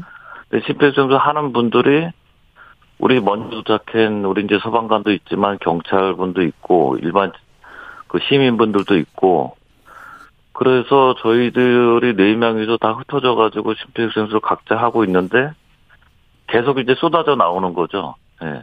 의식 없는 없으신 분들이 그래서 제가 이분을 심폐소생술 하고 있으면 또 제 옆으로 그 심장지 추정이신 분이 또 다른 분들이 우리 대원이나 다른 분이 끌어다 놓고 그러면 제가 이분만 할 수 없고 그분을 해야 되는데 새로 오신 분을 그분을 또 하다 보면 지금 하고 있는 분은 그 가정 아빠고 할 사람이 없잖아요. 근데 주변 분들한테 서 있는 분들한테 좀 도와달라고 네. 어 소리치고 막 그래서 이제 그분들이 도와주고 네. 그렇게 쉴 새 없이 그렇게 하다 보니까 뭐 시간이 제 생각으로는 한 10분, 15분 이상 흘렀던 것 같습니다. 근데 그렇게 하다 보니까 근데 계속 쏟아져 나오니까 이 우리 심폐소생술 할 인력 뭐 사람들은 부족하고 시민분들이 도와주셔도 거기서만 마냥 할 수가 없어서 이제 우리가 후착대 후착 소방대가 이제 그 뭐 출동 지령을 받고 오더라도 우리도 여기까지 오는데 힘들었는데 네. 그 후착대에도 시간이 더 걸릴 거라고 예상이 드니까 네. 이 빨리 그 우리 구급대원들한테 인계해가지고 저기 어 제세동기나 아니면 병원 이송을 빨리 받게 하려면 대로변으로 옮겨야 되겠다. 네. 그래서 앞에 먼저 나오신 분들부터 그 주변 분들한테 이제 그 청년들한테 도움을 받아가지고 팔다리 잡고서 대로변으로 옮기고 대로변에 이제 눕혀 놓으신 다음에 그 옆에 계신 분들한테 그 가슴 압박 좀 해달라고 근데 그렇게 부탁을 하고 다시 뛰어 올라가고 다시 또 모셔다 놓고 그, 그렇게 한 일곱 번 했던 네. 것 같습니다. 네. 아, 참 구조대가 조금만 더 일찍 도착했다면 했더라면 도로만 좀 통제됐더라면 더 많은 분들을 구할 수 있었을 텐데 왜 골든 타임을 놓쳐버렸을까요? 왜 이렇게 희생자가 많이 나왔을까요? 제 생각에는 이제 골든 타임은 5분인데요. 예.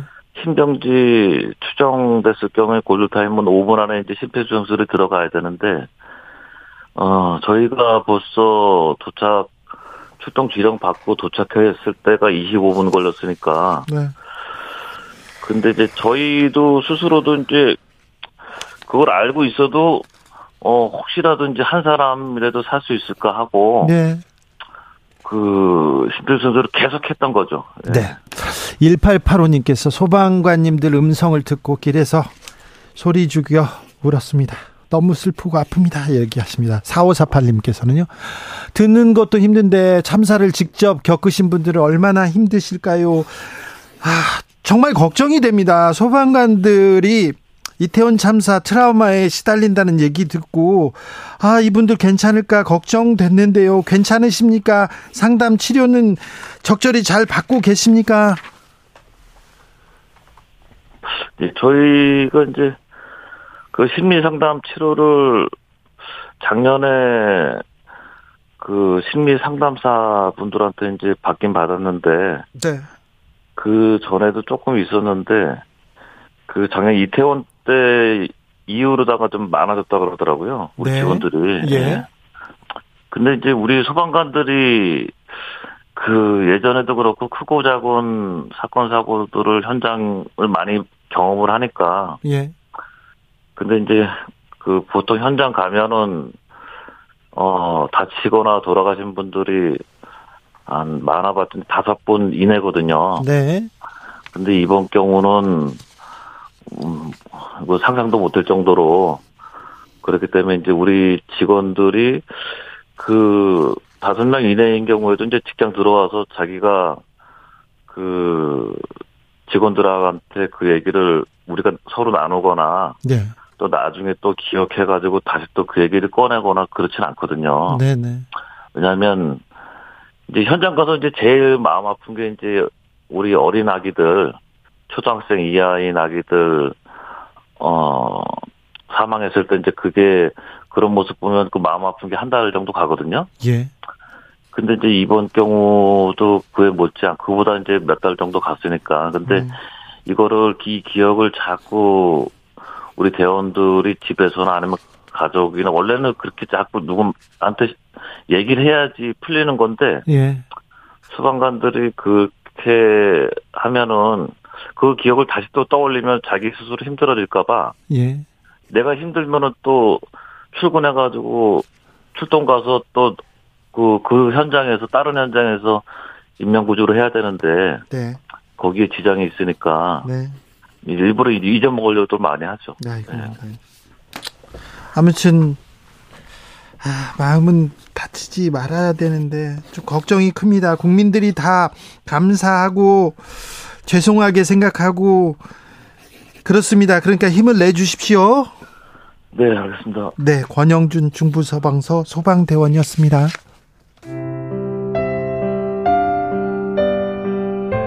백오십 명 넘는 사망자를 냈던 이태원 참사가 일주기를 맞습니다. 참사 현장에서 살아남은 사람들의 시간도 그날에 멈춰 있습니다. 여전히 고통 속에 있는 이들에게 정부 차원의 세심한 지원이 필요하다는 지적입니다. 맨 아래쪽에 깔렸었는데 저는 이제 운 좋게 백 아래부터 깔려서 이 상체는 안 눌려서 이제 살아나요. 저는 처음엔 이제 하반신 마비 나중 가서는 이제 다리가 안 움직이는 게 제일 큰 문제가 돼서 너무 답답하고 막 갑자기 손 떨리고 눈물이 너무 나는 거예요. 횡단보도를 이렇게 건너가는데 사람들이 이렇게 건너오잖아요. 좀 무섭더라고. 놀러 갔다 온 게 자랑이냐 뭐 이런 식으로 시민의식이 그 유일한 이유인 것 마냥 너무 비난을 하는 댓글들도 많다 보니까 그때 이태원에 간 것이 사고 사과 그 참사의 원인이 아니다 라는 걸 더 말하고 싶은 마음에? 그 거리에서 얼마나 답답했을까요? 얼마나 무서웠을까요? 1년 전 그 현장에서 있었던 사람들은 다시 어떻게 그 날을 기억해야 할지 얼마나 두려울까요? 네. 그 두려운 일을 또 극복하신 분들도 있습니다. 극복하려고 노력했던 분들도 있습니다. 그 기억을 그 기억에서 도망가지 않고 글로 남긴 분들도 있습니다. 제가 참사 생존자인가요를 쓰신 작가 김초롱 씨, 이태원 참사 생존자 김초롱 씨 모셨습니다. 안녕하세요. 안녕하세요. 잘 계셨어요? 네, 잘 있었습니다. 네. 잘하셨어요. 요즘 네. 어떻게 지내세요? 아, 요즘에 네, 10월 돼서 네. 책도 나오고 이제 네. 여러 매체 인터뷰 하느라 조금 네. 바쁘게 지냈습니다. 책 너무 잘 읽었어요. 아유, 감사합니다. 감히 상상할 수도 없는 용기. 아우, 네. 아우, 존경합니다. 아유. 네. 자, 1년 됐어요, 1년. 네, 네. 요즘 어떤 생각 많이 하세요? 어, 시간이 시간이 좀 야속해요. 왜요? 시간이 빠른 것 같으면서도 사실 잘 안 갔거든요. 네. 그래서 좀 야속하다 그런 생각이 좀 들어요. 좀 억울하기도 하고, 그러니까 억울하다는 의미가 나쁜 의미가 아니라 네. 나뭐 그동안 뭐 했지 싶고 좀 네. 그런 의미로 좀 야속한 것 같아요. 네. 음, 진짜 어찌 보면 잊고 싶거나 말하고 싶지 않은 그런 그런 일일 수도 있어요. 누구에게는 그런데 이렇게 이 참사를 좀 돌아보고 내가 기- 이렇게 해야 되겠다 이렇게 마음을 먹은 이유는 음. 어디에서 왔을까요? 일단 말을 안 하면 정말 사람들이 모르더라고요. 예. 그리고 잊혀지더라고요. 네. 그래서 일단 저를 위해서 쓴 글이기도 했는데요. 네. 그리고 저희 출판사 대표님께서 개인의 기록이 결국엔 사회적인 기록이 될 수 있다라고 말씀해 주신 게 좀 큰 울림이 되어서 네. 시작을 하게 됐습니다. 제가 책의 일부분을 좀 읽을게요. 네네. 2022년 10월 29일 나는 이태원 참사 현장에서 있었다. 참사 직후에 내가 어떤 상태였는지는 지금도 설명하기 어렵다. 그냥 아무것도 모르겠고 어안이 벙벙한 느낌? 현실 감각이 소멸된 채 아득하던 기억만 남아있다. 가슴이 답답해 미칠 듯했던 것만 또렷하다. 그 심경을 있는 그대로 적어 내려갔다. 이러면서 책이 시작됩니다. 그러면서 저기 저기 96페이지로 가볼까요? 나는 여전히 내가 살아있다는 사실을 다행이라고 여기지 않는다. 그보다는 겪지 않아도 될 일, 겪어서는 안 될 일을 겪었다고 생각하는 편에 가- 더 가깝다. 주위에 많은 사람들이 내게 묻는다. 참사로 목숨을 잃은 사람들 이야기에 네가 왜 그렇게까지 힘들어하고 아파하니? 내 대답은 한 가지다. 나는 그들의 죽음을 내 죽음으로 받아들이고 있다. 그날 참사 현장에 있던 사람 중 죽음을 원한 사람은 아무도 없었다. 순전히 운으로 누군가는 살고 누군가는 죽음을 맞이했다. 그 사실을 나는 여전히 다행으로 여기지 않는다. 오히려 내 삶을 무거운 책임감과 책임감과 두려움감으로 부담감으로 짊어지고 있다. 이런 내용입니다. 네. 네. 훌륭하세요? 아, 아닙니다. 네. 아, 생존자로, 생존자냐, 이런 질문을 많이 받으셨어요. 생존자로 이렇게 소개하거나 그런 말씀 듣는 게 좀 부담스럽다, 이런 글을 본 적이 있어요? 어, 엄청 부담스럽죠. 그렇죠. 그렇죠. 이태원 생존자이십니까? 이렇게 말하는 것 자체도 조금, 네. 저도 묻는 것 자체가 좀 그런데, 니 직접 한 번이 아니라 계속 들을 거 아니에요? 네, 네. 그래서 그 사실 그 현장에 있었던 사람도 맞고 사실 위험한 상황에 가까스로 빠져나온 것도 맞는데 단지 그 생존자라는 단어 자체가 되게 네. 부담스럽고 무섭더라고요. 예. 그래서 그 단어를 처음에 들이밀었을 때 네. 좀 인터뷰하기가 좀 어려웠고 그래서 그것보다는 당사자라는 말이 좀 나를 가볍게 하는 것 같다라는 인터뷰를 좀 제가 많이 했었죠. 네. 그렇습니다. 뭘 잘못한 게 아닙니다. 그냥 그 자리에 있었을 뿐입니다. 우리는 뭘 잘한 게 아니고요. 운 좋게도 그 자리에 없었을 뿐입니다. 그런데 이제 생존자와 희생자 이렇게 갈립니다. 자, 그린 그런데 생존자이십니까? 이렇게 얘기하고요. 거기는 왜 갔습니까? 놀러 갔잖아요. 얘기합니다. 심지어 이제 어, 참사에 대해서 얘기하면 정치적이라고 얘기하고요. 옆에서 모욕하기까지도 합니다. 그런 상황을 보실 때는 또 어떤 생각 들어요? 아, 근데 그 정치적이라는 부분에 대해서는 우리가 사는 거에 대해서 정치적이지 않은 게 있나 싶어요. 그런가요? 네, 모든 게 다 정치적이지 않나요? 뭐, 네. 사는 모든 것이 다 정치적이죠. 네, 근데 정치적인 행사이기 때문에 시민들 참여하는 행사에 뭐 대통령 갈 수 없다, 국민의힘 안 간다 이런 얘기도 듣잖아요. 그러니까 그런 개념으로 그 생각하시는 게 좀 아이러니한 거죠. 네. 네. 우리가 사는 게 모든 것이 다 정치와 연결되어 있는 건데 그분들이 생각하시는 정치는 내가 생각하는 정치적인 것과 좀 다른 건가 이런 생각이 좀 들 때가 있습니다. 그렇습니다. 그분들이 생각하는 정치하고는 좀 다른 것 같아요. 네. 초롱 씨 근데 네. 1년 전에 비해서 조금 조금 나아지셨습니까? 괜찮으십니까? 이렇게 물어보고 싶어요. 아, 그, 그런 건 좀 있어요. 이제 저는 뭐, 뭐가 괜찮은 건지 잘 모르겠어요. 아, 그래요? 네. 네. 그러니까 저, 저한테는 익숙해진, 이제 저의 일상은 이제 저한테 익숙해졌거든요. 네. 그래가지고, 잘, 잘 지내고 있어요. 그렇습니다. 근데 이제 이게 저한테는 괜찮은데, 네. 남들이 봤을 때는 좀 안 괜찮아 보이는 것이 있을 수도 있, 겠다 정도인 네. 것 같아요. 그래서 저는 이제 잘 지내고 있습니다. 말을 건네기가 조금 네. 음, 어려워요. 어떤 말이 좀 위로가 될까, 어떤 말은 상처가 될까, 네. 이런 생각을 계속 하게 되는데, 네. 어떨 때 조금 위로가 됩니까? 어, 아무렇지 않게 대해주실 때가 위로가 됩니다. 그래요? 네, 알았어요. 네. 아, 저 오늘 아침에도 음. 다른 방송을 나갔었는데, 네. 제가 이렇게 이제 웃으면서 대답을 평소처럼 했는데, 어떤 분들이 생글생글 웃으면서 방송하니까 이상하다, 기괴하다라고 하시더라고요. 음. 그 부분이 아 역시 참사를 바라보는 시민들의 편견이 아직도 여전히 존재한다라는 네. 생각을 지울 수가 없었어요. 네, 네 근데 저는요 초롱 씨가 네. 밝아지셔가지고 네. 또 우리 와가지고 기쁘게 인사하고 그래가지고 반갑게 인사해서 저 너무 좋았어요. 네, 네. 아무렇지 않게 봐주시면 좋겠습니다. 네, 사구 4689님께서 책임지는 어른이 없는 사회, 그런 사회의 어른이라 부끄럽습니다. 얘기했는데. 네. 1년이 지났는데 참사 왜 일어난 것일까? 왜 누가 어디서 무엇을 잘못했는가? 책임자에 대한 얘기도 없고 참사에 대한 얘기도 사라져 버렸어요. 네. 이 부분은 조금 우리가 그러면 안 될 텐데 안 되는데 이런 생각도 들어요.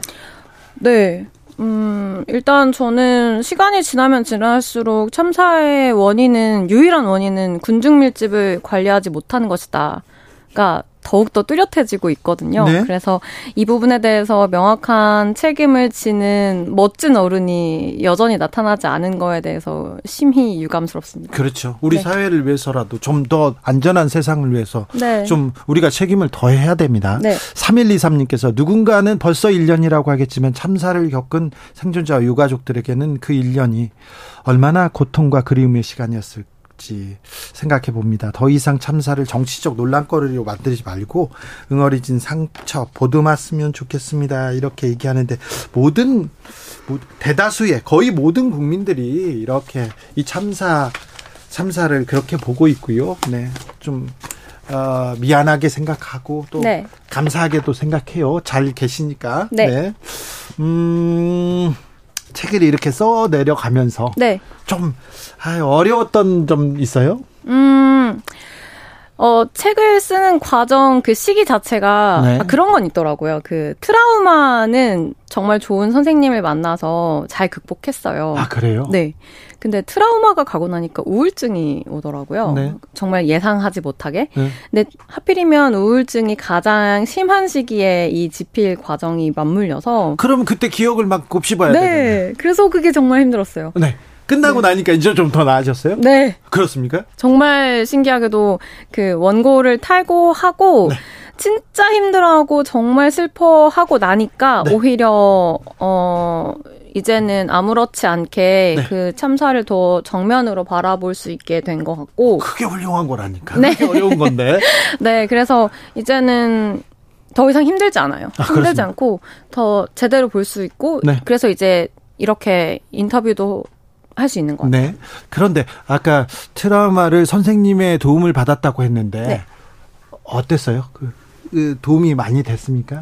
저는 도움이 많이 된 게 아니라 선생님이 없었으면 아마도 지금까지도 트라우마가 지속되지 않았을까 뭐 싶어요. 그 어떤 좀 터닝 포인트라든가 어떤 음 계기 같은 게 이- 있지 않았어요?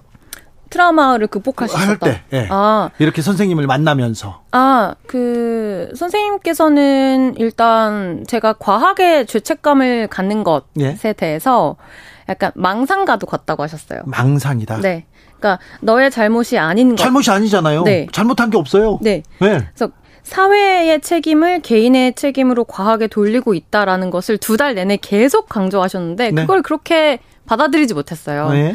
그래서 이제 스스로 찾아야 된다고 말씀을 하셨는데 그것을 좀 도와주셨죠. 계속 지속적으로. 네. 그래서 그 부분이 좀 해결이 되면서 네. 특히 제가 어, 예전에 했었던 참여했었던 이태원 할로윈 그 과거 사진 있었는데 네. 하필이면 그 참사 당시야 똑같은 골목에서 찍었던 사진 있었어요. 예. 근데 그때의 사진은 참사와 다르게 정말 여유롭게 사람들이랑 이야기하는 모습의 사진이었거든요. 네. 그 사진을 보고 어 뭔가 진짜 내가 잘못한 게 없네. 그렇죠. 음 그거를 사진을 보고 알았어요. 과거 사진을 보고. 네. 어 그거 그때 선생님께서 도와주셔서 네. 진짜 내가 잘못한 게 없구나라고 깨닫고. 그렇죠. 네. 초롱 씨의 잘못이 아닙니다. 그 젊은이들의 잘못이 아니에요. 네. 그래서 그때 그 자리에 있었을 뿐입니다. 네 네. 그렇습니다. 누군가는 책임을 져야 되는데 왜 그렇죠. 이 문제를 책임을 지면서 이 문제를 좀 해결하는 사회적 모습을 보여줘야 조금 네. 도움이 됐을 텐데. 맞아요. 네. 올해 저 주말에 네. 는 어, 떻게 보내실 거예요? 주말에 이태원 가야죠. 이태원 가세요. 네, 네. 이태원에 가서 네. 일단 어 유가족 협의회 분들도 그렇고 시민대책위가 네. 할로윈 겸 네. 그리고 음 추모식을 하신대요. 네. 그래서 거기에 참여할 거고요. 그리고 음 상인분들이 외롭지 않으셨으면 좋겠어요. 아, 그러게요. 그래서 상권이 그러니까 우리나라 사람들이 추모의 방향을 좀 잘못 잡고 계신 것 같은데 네. 가게를 문을 닫아야 된다, 뭐 추모하는 의미에서 가지 말자라고 하시는데 저는 정 반대로 생각하고 있거든요. 이태원에 가서 오히려 같이 얘기하고 네, 네. 상인들하고도 같이 지내고 네, 네, 네. 즐겁게 지내면서 네. 상인분들이 경제적 타격으로 오히려 그 짐을 지지 않으셨으면 좋겠어서 네. 오히려 소, 경제적 소비를 좀 하려고 합니다. 네. 그래서 맥주 먹고 오려고요. 아 가서 네. 아, 좋은 생각이네요. 네, 네, 네. 아유, 가고 싶다, 따라가고 싶다. 그래서 볼 이런 데다가 스티커를 유가족 협의회에서 붙여주신대요. 뭐라고? 할- 할로윈 겨- 그 기념 네. 스티커를 벼- 볼에다 붙여주신다 그래서 네. 그거 붙이고 맥주 먹고 오려고. 아 그래요? 네. 지나가다 만나면 인사합시다. 네, 알겠습니다. 자 그런데 네. 그 뭐 남은 사람들 가족들 네. 그냥 이렇게 버티기도 쉽지 않은 그런 시간들이었잖아요. 네. 근데 그 옆에 와가지고 막 조롱하고 음. 모욕하고 그런 사람들 보면 네. 어, 정말 인간이 그러면 안 되는데 제가 네. 방송에서 그러면 안 된다고 인간이 그러면 안 된다고 했거든요. 저를 막 고소하고 그랬어요. 지금 음. 경찰서에 가 있어요. 그 사건이. 음. 근데 그런 사람들 옆에서 보잖아요. 네. 그때는 어떤 생각? 그때는 한창 제가 아플 때여서 네. 그 사람들을 바라보는 것만으로도 사실 저도 같이 무너졌었거든요. 네. 어, 저는 그때 그런 생각을 했던 것 같아요. 어, 나는 저런 어른이 되지 말아야지. 라는 생각을 했던 것 같아요. 네. 그리고 창피하게 살고 싶지 않았어요. 음, 보는 것만으로도 창피했습니다. 마지막으로 뭐 하고 싶은 얘기 있습니까? 아, 어, 약간, 괜찮아요. 사랑이 없는 시대 같아요. 지금요? 네. 그래서 뭔가 사랑하는 마음으로 뭔가 깊은 사랑이 아니더라도 작은 사랑이어도 좀 살만한 세상일 것 같다? 이런 생각을 좀 해요.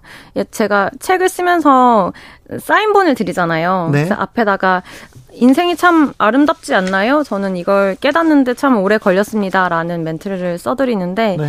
그거를 깨달으니까 행복하던데 네. 사랑이 조금 더 있으시면 깨닫는데 어렵지 않다라는 말씀 그래요? 드리고 싶습니다. 사랑이 필요합니까? 네, 그렇습니다. 네. 인생은 아름다운데 그걸 깨달아야 됩니까? 네. 네. 잘 알았습니다. 새겨 듣겠습니다. 선생님, 제가 참사 생존가인가요? 작가 김초롱 씨 만났습니다. 감사합니다. 감사합니다. 네. 이태원 참사가 발생한 지 150일째 되는 오늘 유가족들이 특별한 버스에 올랐습니다. 진상 규명을 위한 특별법을 제정해 달라면서 전국 곳곳을 직접 찾아 나서기로 한 우리 아이가 억울한 일을 당해서 엄마가 대신 싸워주러 나간다는 마음으로 가요. 이태원 참사 발생 300일을 불과 이틀 앞두고 유가족들이 산보일배에 나섰습니다. 한 번 절할 때 아이 어렸을 때 모습 생각하고 또 한 번 할 때 아이 커갈 때 모습 생각. 참으로 길고 힘든 싸움입니다.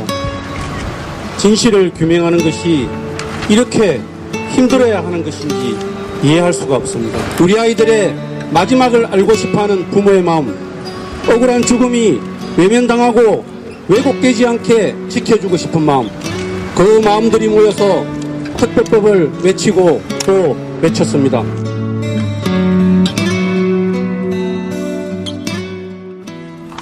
무엇이 잘못됐을까요? 누구의 책임일까요? 1년이 지나도 밝혀지지 않습니다. 피해자 유족들이 진실을 밝히기 위해서 지금도 거리에 서 있습니다. 그런데 정치적이라고 손가락질을 받기도 합니다. 자, 이분들의 1년은 어땠을까요? 아, 과연 치유받을 수, 있- 받고 있을까요? 받을 수 있을까요? 이태원 참사 희생자의 부모님입니다. 고 오지민 씨의 부모님 오일석 김은미 씨 모셨습니다. 어서 오세요. 네, 안녕하십니까. 신민영 국가정신센터 건강센터 트라우마 센터장도 모셨습니다. 어서 오세요. 네, 안녕하세요. 고생이 많으십니다. 네. 벌써 1년입니다. 네. 네. 하, 1년이 어땠어요? 네, 지옥 같았지. 이 얘기할 텐데. 1년 그래도 훌륭히 잘 계셨습니다. 아버님. 예.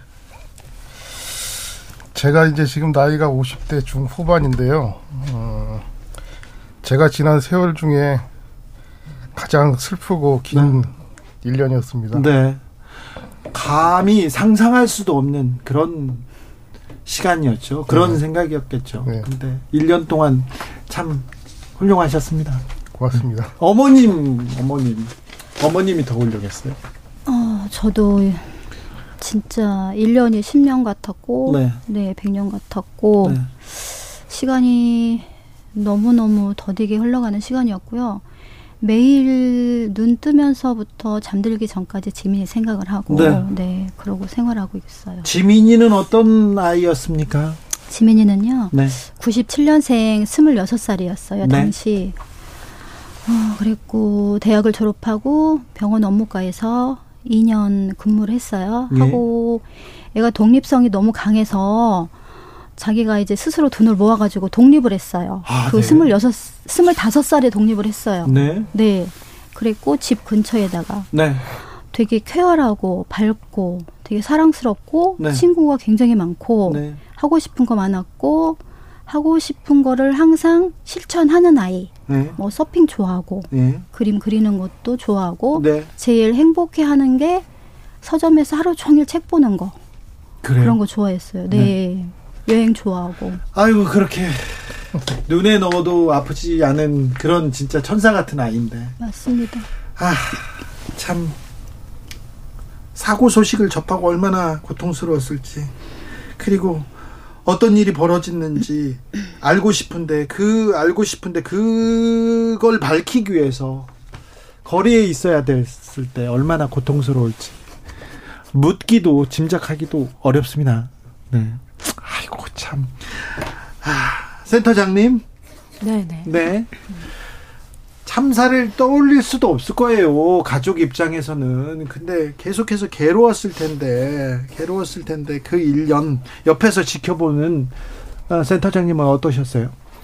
마음이 아프죠. 네. 마음이 아프고 이제 어 그분들이 회복을 위해서 굉장히 어 노력하시고 네. 그런데 또 조금 좌절하시는 일도 많이 이제 벌어지고 그런 네. 것들을 지켜보는 게 저도 어 그냥 한 사람으로서 굉장히 마음도 아프고 응원하게 되고 그러는 일년이었던 것 같습니다. 네.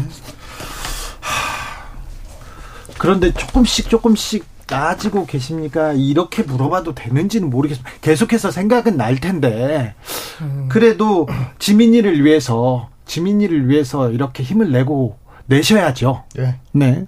그러고 계시죠? 그럼요. 네. 저희, 예.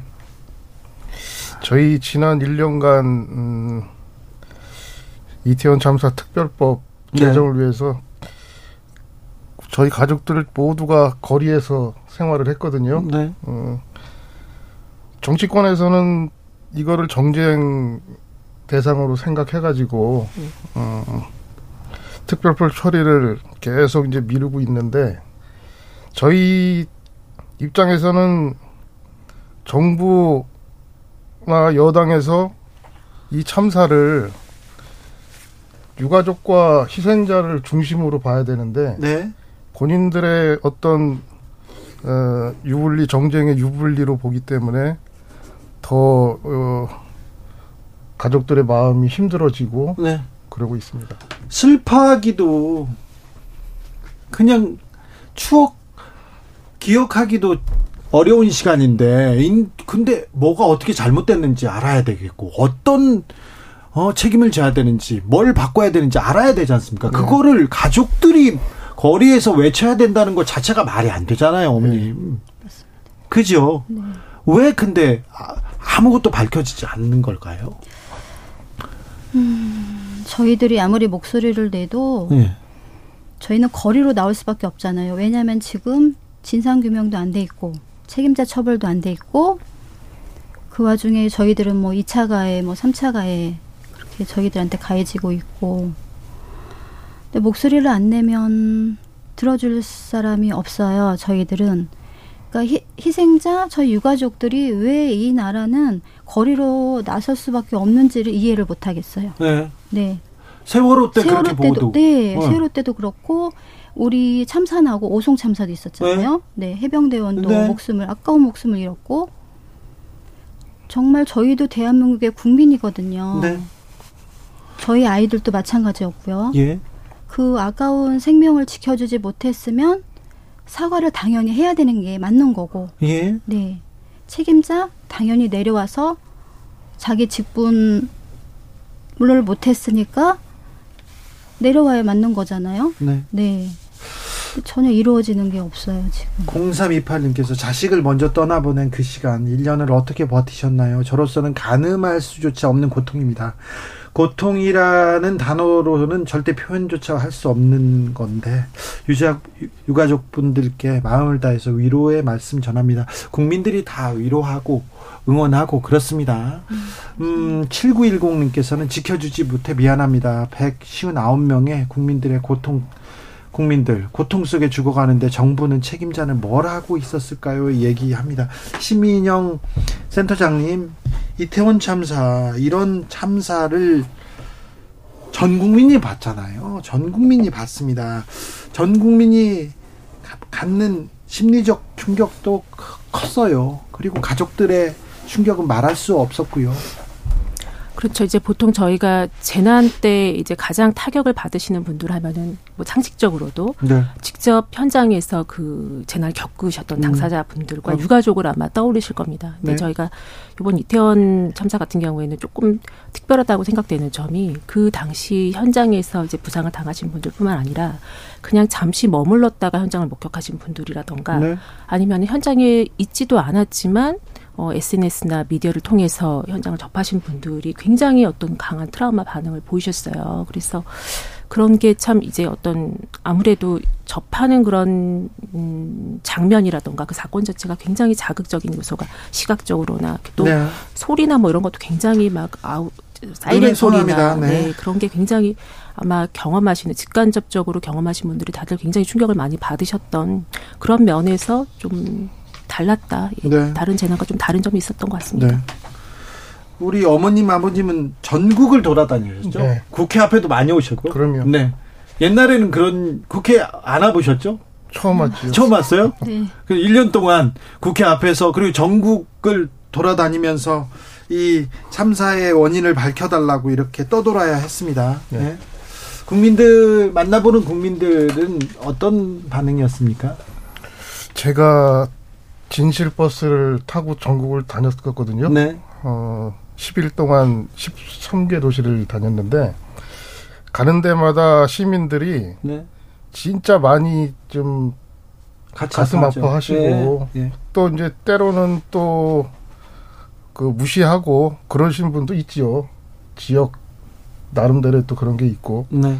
그래도 보면은 개인적으로 만나면 다들 슬퍼해 주시고 그래요. 네.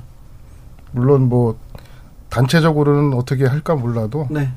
확실히 에, 여러 어, 도시를 다녀보니까 네. 그걸 느낄 수 있겠더라고요. 네.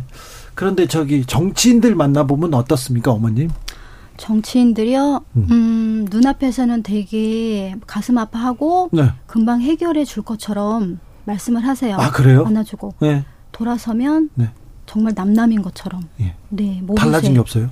없어요. 네, 어? 저희들이 눈물로 호소하고 아무리 뭐 목소리를 내도 달라진 게 없더라고요. 네. 왜냐하면 여당 의원님들께서도 자식을 가진 네. 부모님들이 게- 분명 계시거든요. 같은 마음일 텐데 네. 정치적으로 그러시는지 정말 참담하죠. 그럴 때는 저희들이. 0147님께서 유가족의 슬픔이 어떻게 정치적인가요? 어떻게 이념으로 판단할 수 있나요? 슬픔을 비난하지 말고 보듬어 줘야 됩니다. 보듬어야죠. 그럼 우리 사회는 0004님께서 미, 죄송합니다. 미안합니다. 이 다섯 글자 말하는 게 이 다섯 글자 듣는 게 그렇게 어려울까요? 이렇게 얘기하는데 어머님 아버님은 더 그럴 거 아니에요. 그럼요. 네. 에, 저희가 이 참사 때문에 이제 국회를 많이 왔잖아요. 예. 그러면은 국정조사 때나 청문회 때나 아니면 이제 국회에서 추모제도 했거든요. 네.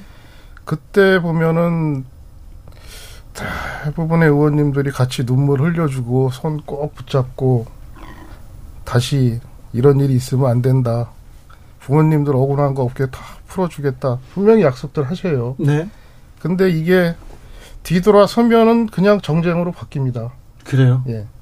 참 안타까운 일이죠. 특별법은 통과 안 되고. 그렇죠. 지금 왜 경찰 수사는 특별수사본부까지 꾸려졌는데 왜 이렇게 안 되는 거예요? 그게 저희도 답답한데요. 애초에 시작부터 다수의 사람들이 꼬리기 꼬리 자르기 수사로 끝날 것이다 예. 상은 했잖아요. 네.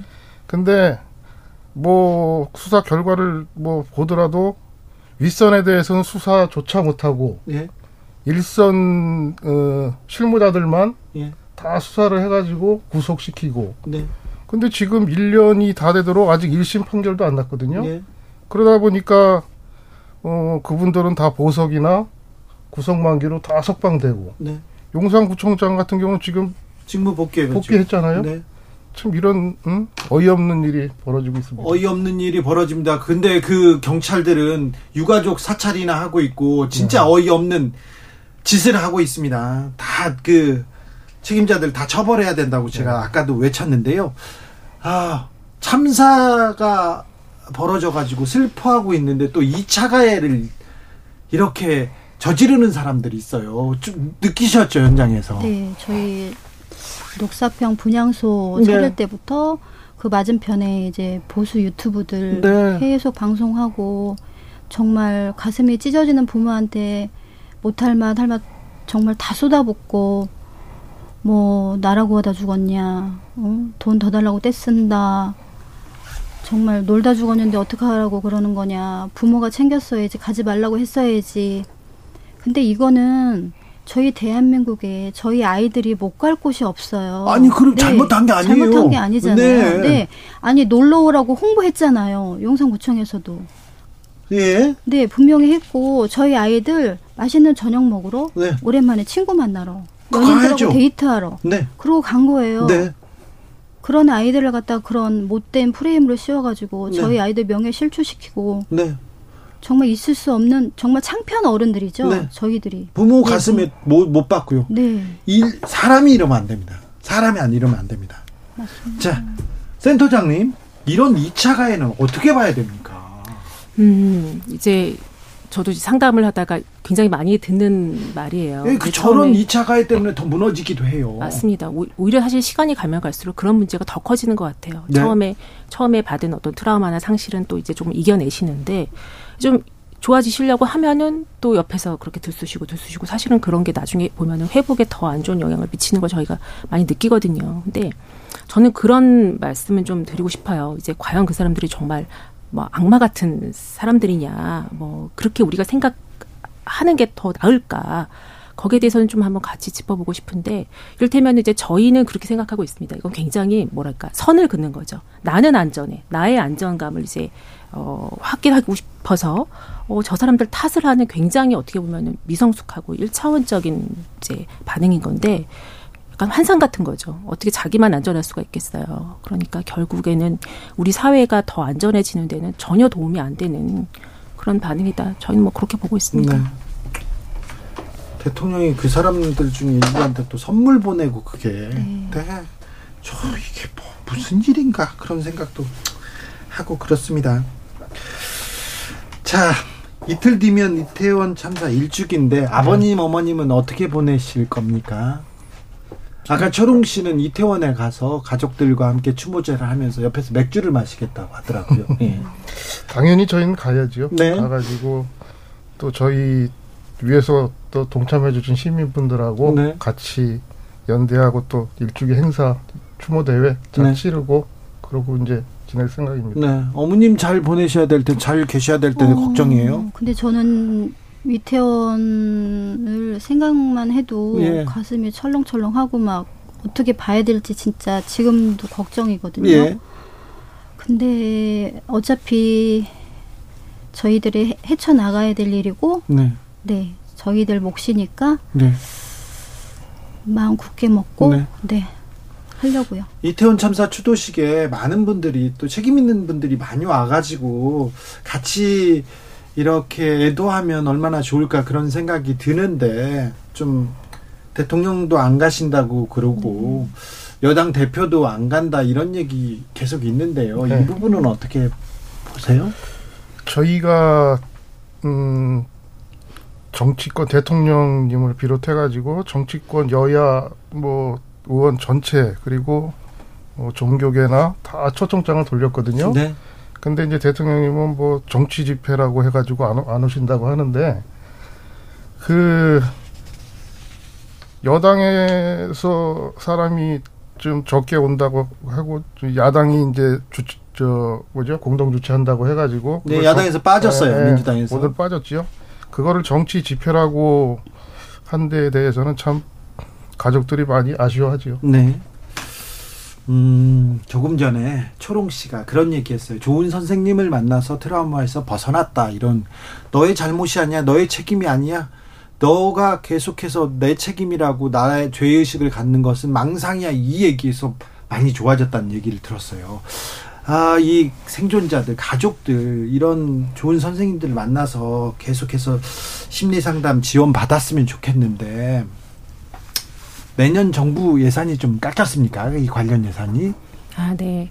이게 사실 이제 어 재난을 경험하신 분들의 필요나 요거는 사실 100분이면 100분 다 달라요. 그래서 저희가 해야 될 일은 그분들이 필요로 하는 거, 그분들의 상황에 맞는 어떤 서비스를 지원하는 거라고 생각합니다. 근데 지금 예산이 깎인 부분은 어떤 부분이냐면은 저희가 이제 코로나 때 어부터 이제 시작이 된 건데 민간 전문가 아, 네. 그룹들께서 이제 통합심리지원단으로 이제 일원으로 활동을 하고 계세요. 그럼 이제 그분들에 대한 활동 예산인 거예요. 네. 그러니까 사실은 세월호 때부터 활동을 쭉 해오셨는데 그 전에는 정말 순수하게 자원봉사 형태로 해오시다가 그게 이제 코로나 때 예산 사업으로 이제 편성이 된 거였습니다. 그런데 지금 내년에 그 예산이 이제 삭감했다는 소식을 저도 이제 최근에 들었는데 굉장히 안타깝죠. 왜냐하면은 이제 상담을 원하시긴 하지만 여러 가지 이유로도 정부의 상담을 별로 받고 싶지 않다라고 얘기하신 분도 분명히 계시거든요.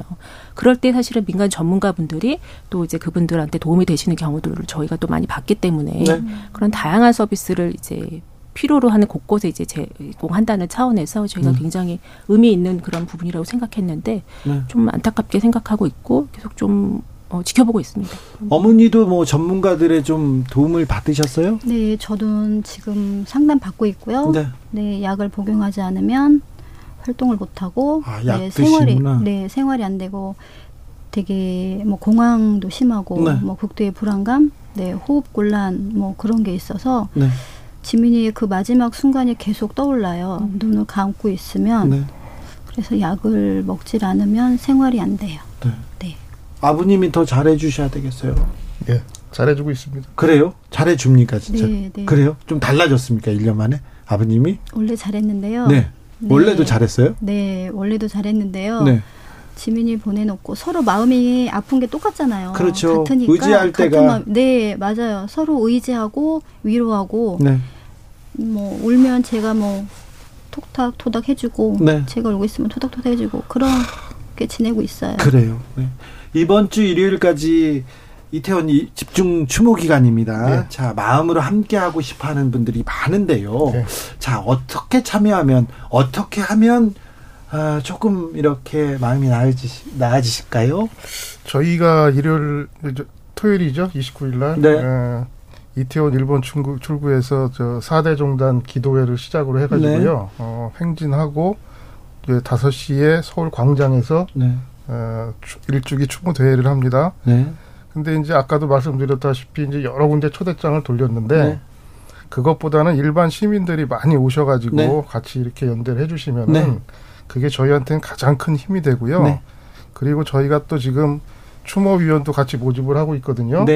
네. 그거는 저희 이제 홈페이지 가시면은 자세하게 나와 있으니까 네. 그것도 좀꼭좀 부탁드리겠습니다. 알겠습니다.